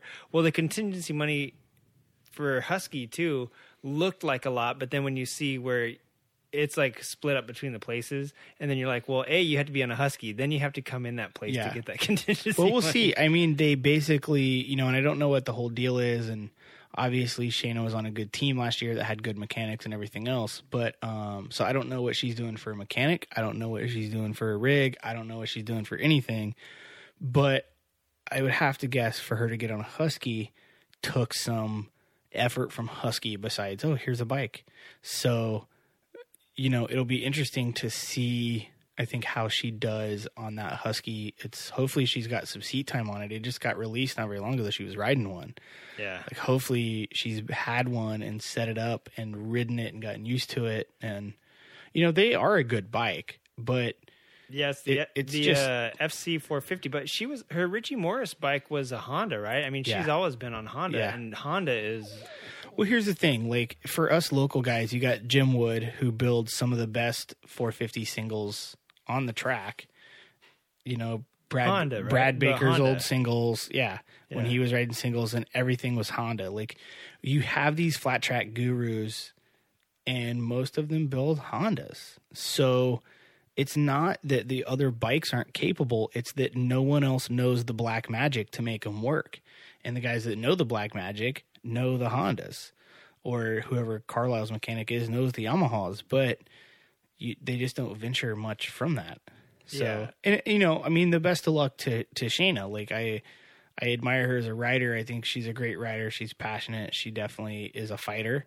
And um, all my like equal rights BS aside, like she's a chick out there kicking dudes' asses, and I Yeah. think that's wonderful for so many reasons. But yeah, like her and San Sandria Shipman or Sandira Shipman. Sandra, isn't it? San, maybe it's Sandra, yeah. Yeah. Like those are the only two girls. I mean, now that Nicole and even when Nicole Mees, when back in the Nicole Cheza days, she she didn't win. I mean, she was like No, good, but she didn't win. but she was either. still i mean she was still pretty relevant she was still making main events on a twin and honestly I think that's uh, why Jared married her. He didn't want to get. He didn't.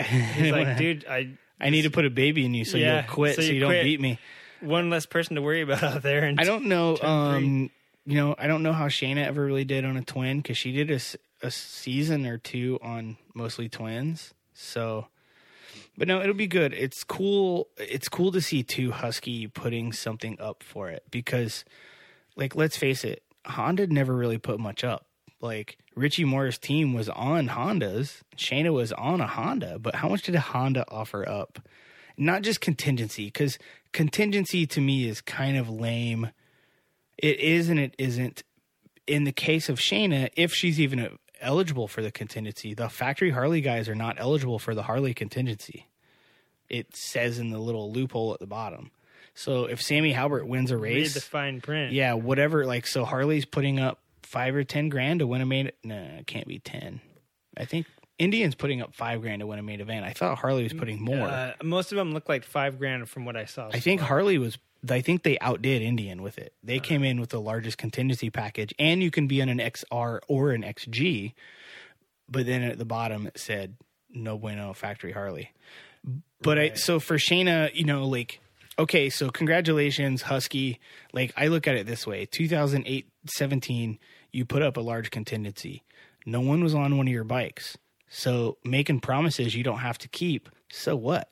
But now they came in and and they, and said, Shayna, we want you on one of our bikes. Like now, they they had to put in money. Like someone is putting up money, and to me, it's got to be coming from. Are they Austrian? yeah.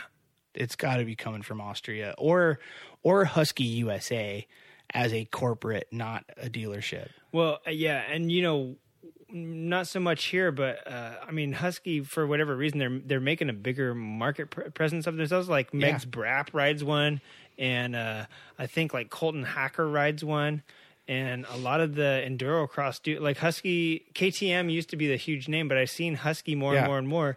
And it says that they're the official bike of the AFT singles, but I must have not paid enough attention to the commercials in the beginning of the races because I never noticed that they said that before. But they this probably year, didn't. Maybe that's new for this year. yeah, it says they continue as the official motorcycle of AST, AFT singles, and they're putting up eighty-eight thousand dollars. But that's my thing. When you look down at it, it's like first place is fifteen hundred, and then it just goes down from there, down to tenth, and it's like. Who's coming in though on these? There's not enough people to, fe- you know what I mean? Like, in my opinion, That's what I mean. Like last year, they had no one. yeah, them. like whoever wins it should get that all five thousand dollars, whatever this breaks down to. When you put it like, yeah, dude, you should make it make it an incentive for your two riders that are going to be on it because I think her and uh, one other person I forget, but yeah, is there someone else besides Graham? I don't know. I mean, is there like nothing against Graham, but is there like another legit flat track guy? uh, to go on a husky, you mean? Yeah.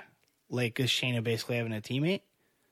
It doesn't say actually. I just saw that she was going to be on her husky, and then the contingency money was what they mentioned, but I, it didn't has not mentioned like any teammates or who actually like her chief mechanic. It didn't really mention any of that. I think it was just talking about Husky being like The title sponsor. her the title sponsor, and her changing over from Richie Morris to you know being one of those. Well, I saw at the end of last year, like she separated with Richie Morris early on and made it. I don't know what the deal was, but they made it a, a, a known right at the end of the season. Hmm.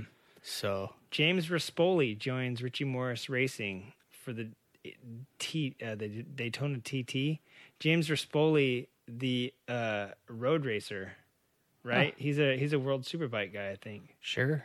And uh, So is he going to be a Toni Elias or is he going to Oh, be a. JD Beach? yeah, I know because JD Beach is going to do a couple rounds too, and so Well, is he should. Hayden Gillim. Podiumed, I- and I know. Hayden Gillim won a singles round. yeah, well, Hayden Gillim didn't he?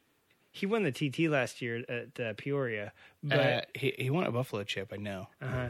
But I think he also had his plan to do road racing and flat tracking simultaneously, where JD Beach will never do that. I mean, you know, Yamaha won't let him do that. But Yeah. um, but yeah, Rispoli, if he's not World Superbike, he's AMA. I, I I know he's a road racer guy. Um, but yeah, so he's going to be in there. DiBrino is going to be in there. Um, on a, I think I saw him on a red bike, so I'm just going to assume it's a Honda and uh, I was pretty excited. Like this whole year is just a crazy. It's going to be crazy and it's going to be fun. And I'm super stoked to watch it yesterday. dude, it was awesome. If you guys didn't see it, uh, like I said, I posted it up on our our page to remind you guys. And tomorrow, the 17th, uh, go ahead and tune in to Fans Choice for the uh, Daytona 200. I think it's going to be the 70 seventh or seventy. Yeah, I think the seventy seventh running of it.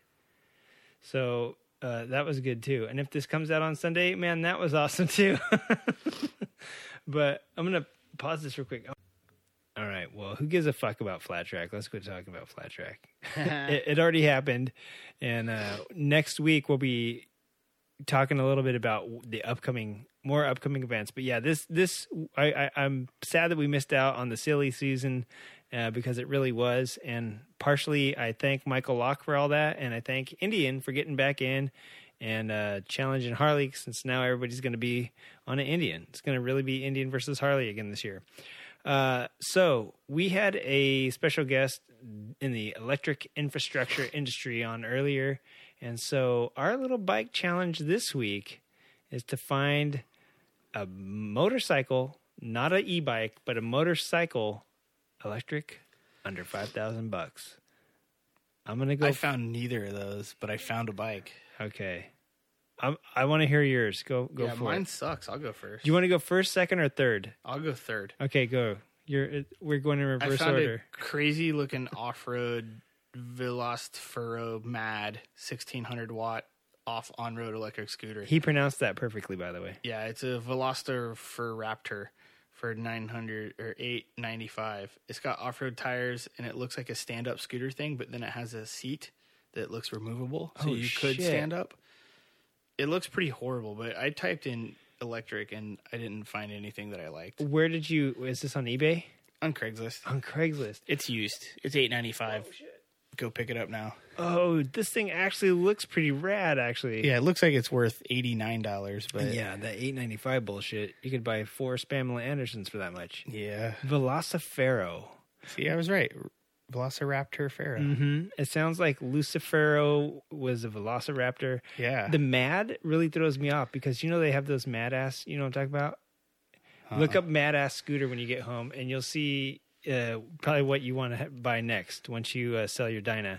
no way, it can't be that good. Oh, dude, Mad ass scooters, dude, you gotta look them up. Well, I found the ZR Ninja, and uh, I thought I was I found the smoking deal because it's a. I'm gonna let you look at this bike, and you tell me what it is, and I will uh, either confirm or deny. But when I saw 2,000 watt, 72 volt electric motorcycle, I like for almost jizzed my pants. It's three grand, and uh, check this thing out. What is that?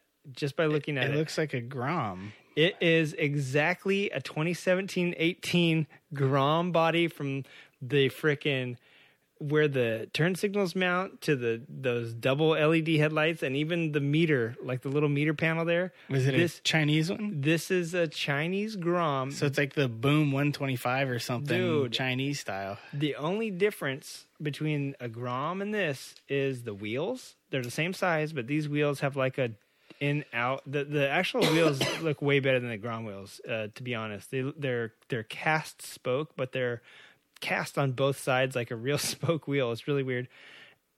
And the fact that there is an electric motor where there should be the little thumper, this thing is what I'm guessing. Here's what I'm guessing because it's by Make Zero. And I was like, oh, zero. They're ripping off zero. Like they're like, let's put zero in the name, and then let's put Ninja on here because it kind of, you know, maybe fool you to think it's a Z125 Pro.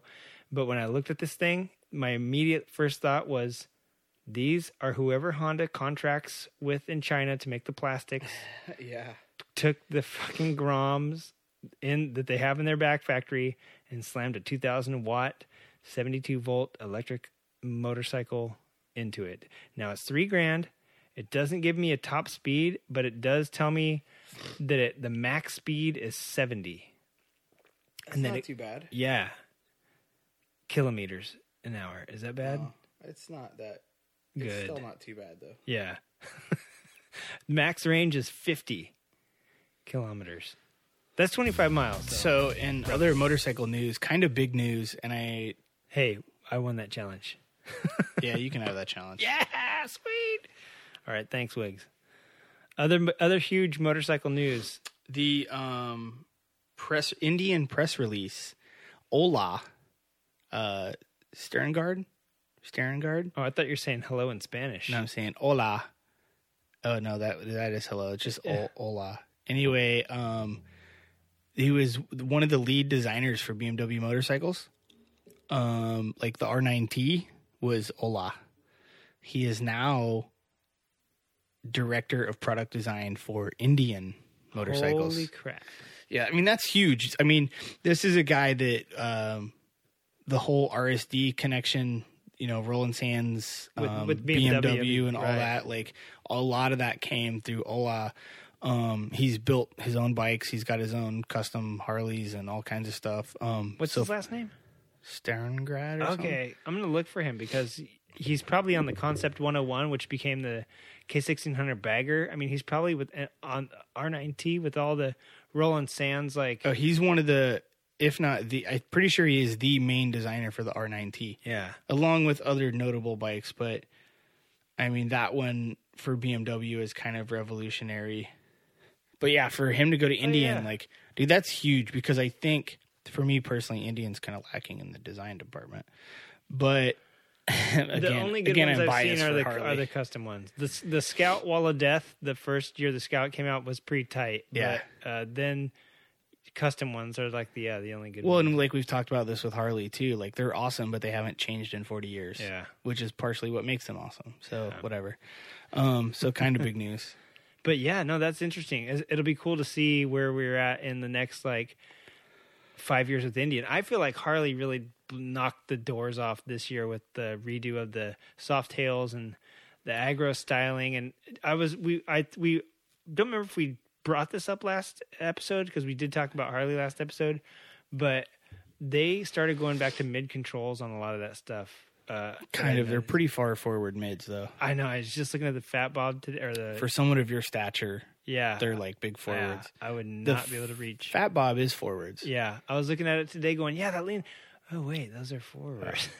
Luckily, Speed Merchant already makes some mid controls that are super rad. are they like beach bar handlebars, where like they just sweep back from those mounting points all the way back to mid? the yeah, the foot controls. Yeah. they actually are. yeah, because so on the new Softail, there's only one spot to mount them. So the forwards and mids all mount in the same spot and they come back. The Speed Merchant ones don't; they mount to the motor.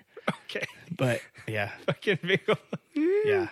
yeah, no, I mean when when that's all you got. Like, Have you seen the Speed? Merchant Softail yet? Uh, uh, yeah, yeah, yeah, yeah. It was bitching. I saw it at the Mama Tried stuff. Yeah, Yeah. yeah. Oh man, that was a beautiful bike. And the Alta um, Harley Davidson mashups that somebody's been doing on Yeah, the little in green one with the roadster Yeah. wheels. Yeah, Like I was like, wow, there, there's going to be some good stuff coming out. Uh, I think Harley, you know, they're aware with um, what Butcher did to his Fat Bob. I mean, everyone is basically there's two custom things I've seen happening. People are taking the lowrider, painting it like a lowrider, yeah, so it looks like an old Dyna, putting a fair or not an old Dyna, but like a club Dyna with a fairing and a lowrider paint job, which is cool.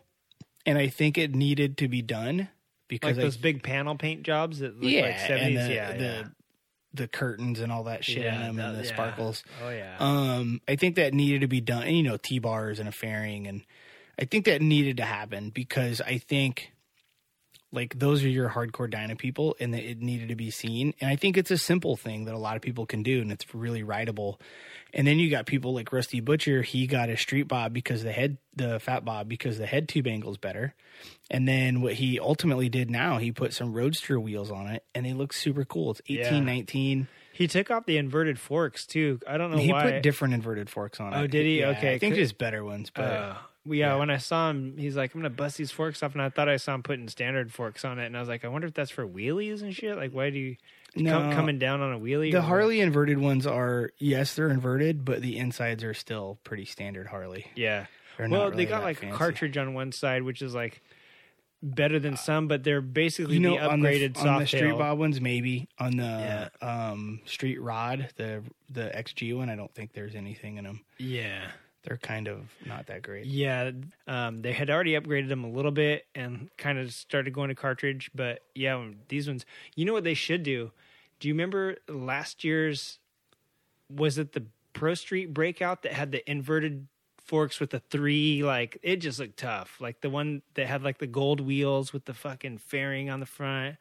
I swear it was a Pro Street breakout I don't know. and uh, it had inverted forks, but they had three screws on the upper triple, and they were fat. Like Uh, I don't was- know if it was a. I don't remember what it was, but I think I know what you're talking about. It was a Pro Street something. Or maybe is it the Roadster that has that? The twelve Roadster to twelve hundred Sportster. yeah, but it doesn't have a little fairing or anything, but it does have inverted forks. I think the Maybe that's the one I'm thinking. it'll of. be cool to see a lowrider S again. Um, you know, the last couple years it had those like bronzish gold wheels on a black, Yeah. like, and it had dual disc. Yeah. And then I think to me the other thing they need to do to the lowrider S is, or the lowrider, and if they do an S model, is put put it in the frame that the Fat Bob's in with the tighter head tube angle.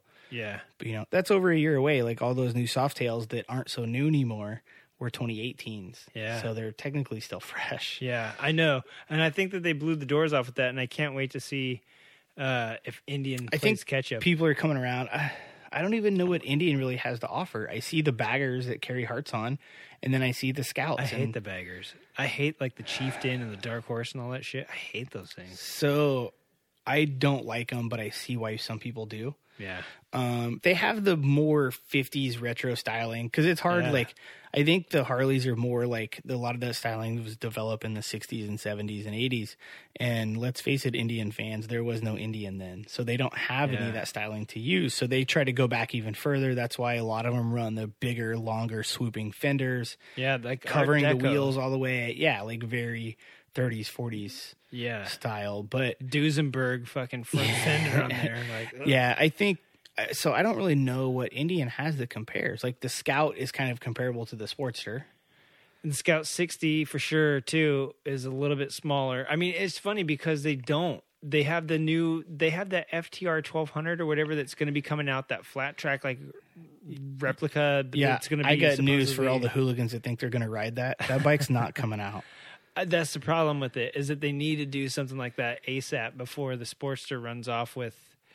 You know what I'm saying? Like, I don't know. They killed Victory, but they need to bring some of that Victory octane, fucking. You know what I'm saying? Like they need to bring some of that Yeah. Victory octane styling. The the Indians can't just be all fringy baggers. Like who wants a fringy yeah, bagger? to me, they need to do a, a more modernized Yeah. styling. I That's what I'm know. saying. Custom scouts are about the coolest thing I've seen come out of Indian. Because Yeah. the regular one, aside from their cool ergonomics package that you can get on it, the stock scout just It's still that cool. forward controls only. It's still Yeah, I, I mean, I guess they have the scout bobber, but it's not much of a.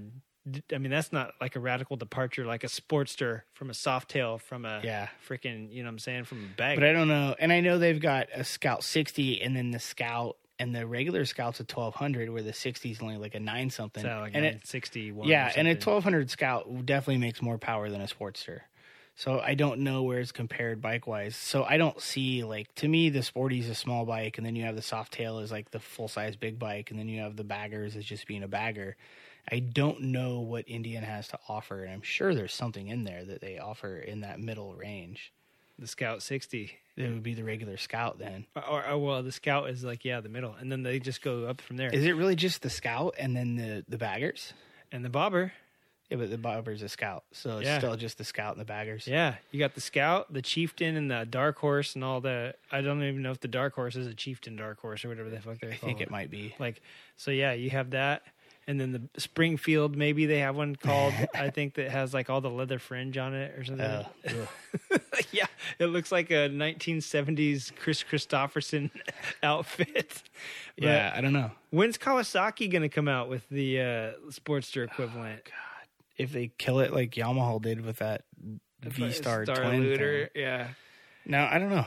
Yeah, because the Vulcans aren't very like, you know what I'm And saying? like I said, with Ola going to Indian, I'm kind of excited to see some of the new designs. yeah, Like, it'll be like last week where we were talking about uh-huh. like all these Jap cruisers are finally gonna be like, well, we don't do this very good, especially with this guy going over to Indian. well, and I think the cool thing I think with Ola is you're going to see some custom looking stuff in production bikes. yeah, And if that is the case, and if Harley doesn't get their shit together with it, it might be very hard on them. yeah, Because I, I think the R9T really is a good seller for BMW. And it, it, you know, I'm sure it pulled buyers away from Sportsters and from Harleys. Like Yeah. it, it I really loved when the concept came out. It blew my mind, and then to see the production bike, I was like, it just yeah, it man, looks so simple, but yet it meets all the standards. Yeah. So and it's air cooled for the most part. You know, like Yeah. it still meets that checks that box for people that it's are still. looking. A, for I think it's a boxer, twin. which to me with BMW it needs to be. And I think what Ola did there was he took what BMW is known for, the boxer, and put it in this cool like kind of cafe hipster modern Yeah. bike, which is super rad. So it'll be cool to see what he does with an Indian. yeah, like kind of a blank slate. Like the FTR is not going to happen, but do I see like a super cool Scout or Scout 60 that's jacked up a little bit with mid controls and a little Yeah. sportier and probably a little flat track because that's more their heritage, but um yeah. Like I don't want to be Like- a dick, but I love that. Sc- I know you hate Indian. I I actually love the Scout motor. Probably. oh, I think it's a rad motor. Yeah. It sounds super bitchin', it makes good power. You know, it's, Yeah, that Wall of Death Scout is probably the best one I've seen, and that is like it was a one-off thing for them. And if I was like, man, if they could do that and sell shit like that, people would actually Yeah. want to buy the shit. So there, actually, there's a couple things I want to mention. We're we're getting toward the end of this show. I'm going to drop in some of the events coming up later. Man, that flat tracking was great though, wasn't it? um, but I do want to say that having turned, we we talked a lot in the past few episodes about electric, and having talked to John tonight and and learned about infrastructure and all that, I kind of want to turn the page on that, and uh, I kind of want to start investigating sport bikes since uh, you know we talked to Tony last week. He's been racing, road racing as Dyna, so I kind of want to get into a little bit more of the road racing stuff. Um, of course, with flat track starting, we're going to be busy with that shit. I'm sure you're going to have a lot of tales from the road uh, coming up here in a little bit, and some. You know, we're going to be following hooligan flat tracking and also the SoCal scene. But I want to mention Wiggs. Your Dyna's for sale. Dirty Diana's for sale, Oh, and she's not so dirty anymore. dude. And she went from like black denim to vivid black. It looks like. Oh yeah, gloss black tens, man. gloss black dash, gloss black wheels, gloss Beautiful. black fork legs. She looks great. We missed a couple things like the bars could should have been powder coated, but yeah, she looks super good. Yeah. She's got a premium price tag, but she's got premium shit all over. Like Yeah. it's got she's got Brembo's front and rear. She's got a 320 Lyndall aluminum front rotor, PM rear rotor, RSD rear rotor, RSD wheels, Todd Cycle riser, um, It's a. like eight inch risers. it was a 98, but it's a 103, right? It's got a 103 with less than 3,000 miles on it. yeah, and an FP3, right? FP3 Vance and Hines air cleaner, um, Vance and Hines upsweep exhaust. It's super cool. The exhaust on there is pretty pretty awesome. yeah, looking. progressive 970 piggybacks, uh, Saddlemen seat that's detachable, so you can make it a passenger seat or a solo seat. I've got a backrest, and I've got a Arlen Ness fairing and the mounts for that. Man. So yeah, she looks she looks good, and a Gixxer. Oh, I've yeah, it's got Gixxer master? clutch and Gixxer brake master that I bored out to one inch. Yeah, man. So- Like talk about some rad shit. You're not just hopping on a Dyna. You're hopping on Yeah. a turnkey Dyna. Yeah, it's it, she's super ready to go, and a lot of stuff's pretty new on it. And I just going, I she's never been tracked. No, um, going to the track on her a couple of times. Like I, I really like the Dyna, but I want to I want a sporty because I'm I want something that I'm not scared to toss away. Yeah. So yeah, she has not been cartwheeled at 100 miles an hour. no, she's never been down. Yeah. she's got the bike overall's got seventy seven thousand, but the motor's got three. Yeah, and it's a pretty tight looking little package there. Like It's it's, a- done up. It's a pretty stereotypical Southern California Dyna. Yeah, so check it out. Is Minus that on a your fairing, Instagram? and I got a fairing. It's definitely on my Instagram. Yeah. So check that out. Stick stick around uh, for the upcoming events. And uh, is that your sign off? That's my sign. off. Yes. Listen, next week Wiggs is going to be talking in into British accent. Hey, and one week away from tomorrow, the Veggie Plate round three. If anyone out there listening is a rider, I need more riders. I got like 16. and it doesn't take 250s, so I can't go. Yeah, I want 30. Come on, call Yeah. your buddies. Call them as long as they don't have a 250. Yeah. Listen, we're gonna get we're gonna get some of you guys to come up come out here. I'm gonna make some personal phone calls. I'm Oh, gonna be damn. reaching out. Yeah, we're gonna we're gonna get at least 20. I've got some super cool prizes too. I've got a Lyndall uh, crown cut rear rotor, um, red anno carrier, but if you don't want that, he'll exchange it. And I've got a couple SoCal Hooligans exclusive Caroline mugs. So Rad. those are pretty awesome. Yeah. Uh, worth the entry fee just for that. Uh, Oh shit! I realized I had didn't press record for like this whole half. Oh past well. hour. Psych. Okay, peace out, everybody. Uh, talk to you next week.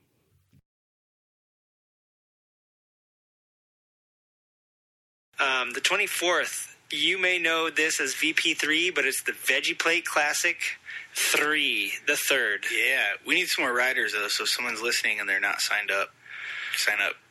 We got fifteen or sixteen. Yeah. I want I want thirty. Hooligans? Does that- Thirty. has to be hooligans? Yeah, hooligans. It has to be hooligans. Okay, if you got a bike that's over 750, does it has to be a twin for the for your hooligans? It can be a three or four or five or six. someone- Okay, if you have uh, at least a triple, Yeah. um, and it has to be over 750, go out to. Aren't there a couple of Buell Blasts that race with you guys? Uh, there might be a couple exceptions. So if you have something that you think might be an exception, let me know. Maybe It's you- still got to be pretty street bike oriented. Yeah, I was gonna say if you have like uh, a CB 500, those are pretty hefty. You know, four Yeah. cylinders. I would say that was probably It would it. probably it, it'll be good for at least once. Yeah, yeah. Don't spend a ton of money on it setting up for flat track. Yeah. But if you just want to come out and have a good time, Yeah. we're totally down. I mean, those are probably the same weight as the 883, but and more cylinders to It deal might with. be. Yeah. So that's going to be happening on the 24th. What time is that going down? I have it as an all day thing on my calendar, but I know that there's probably a beginning and an end. racing, I believe, is five. Okay. Check out SoCal Hooligans for more details in the future. Yeah, and if you need to, you need to get there early for race day though, because you want to do some practice and put some sunscreen on and all that great stuff. If you're racing, actually, because it's a speedway event, there is no practice. oh, However, there you go. However, Still what show I up. did pull off, yeah, what I did pull off though is this round there's going to be three heats in a main. Rad. So plenty of track time, even though there's no practice. There's plenty of track time, plenty of racing. Um, handicap again because everyone seemed to love it. So, Yeah.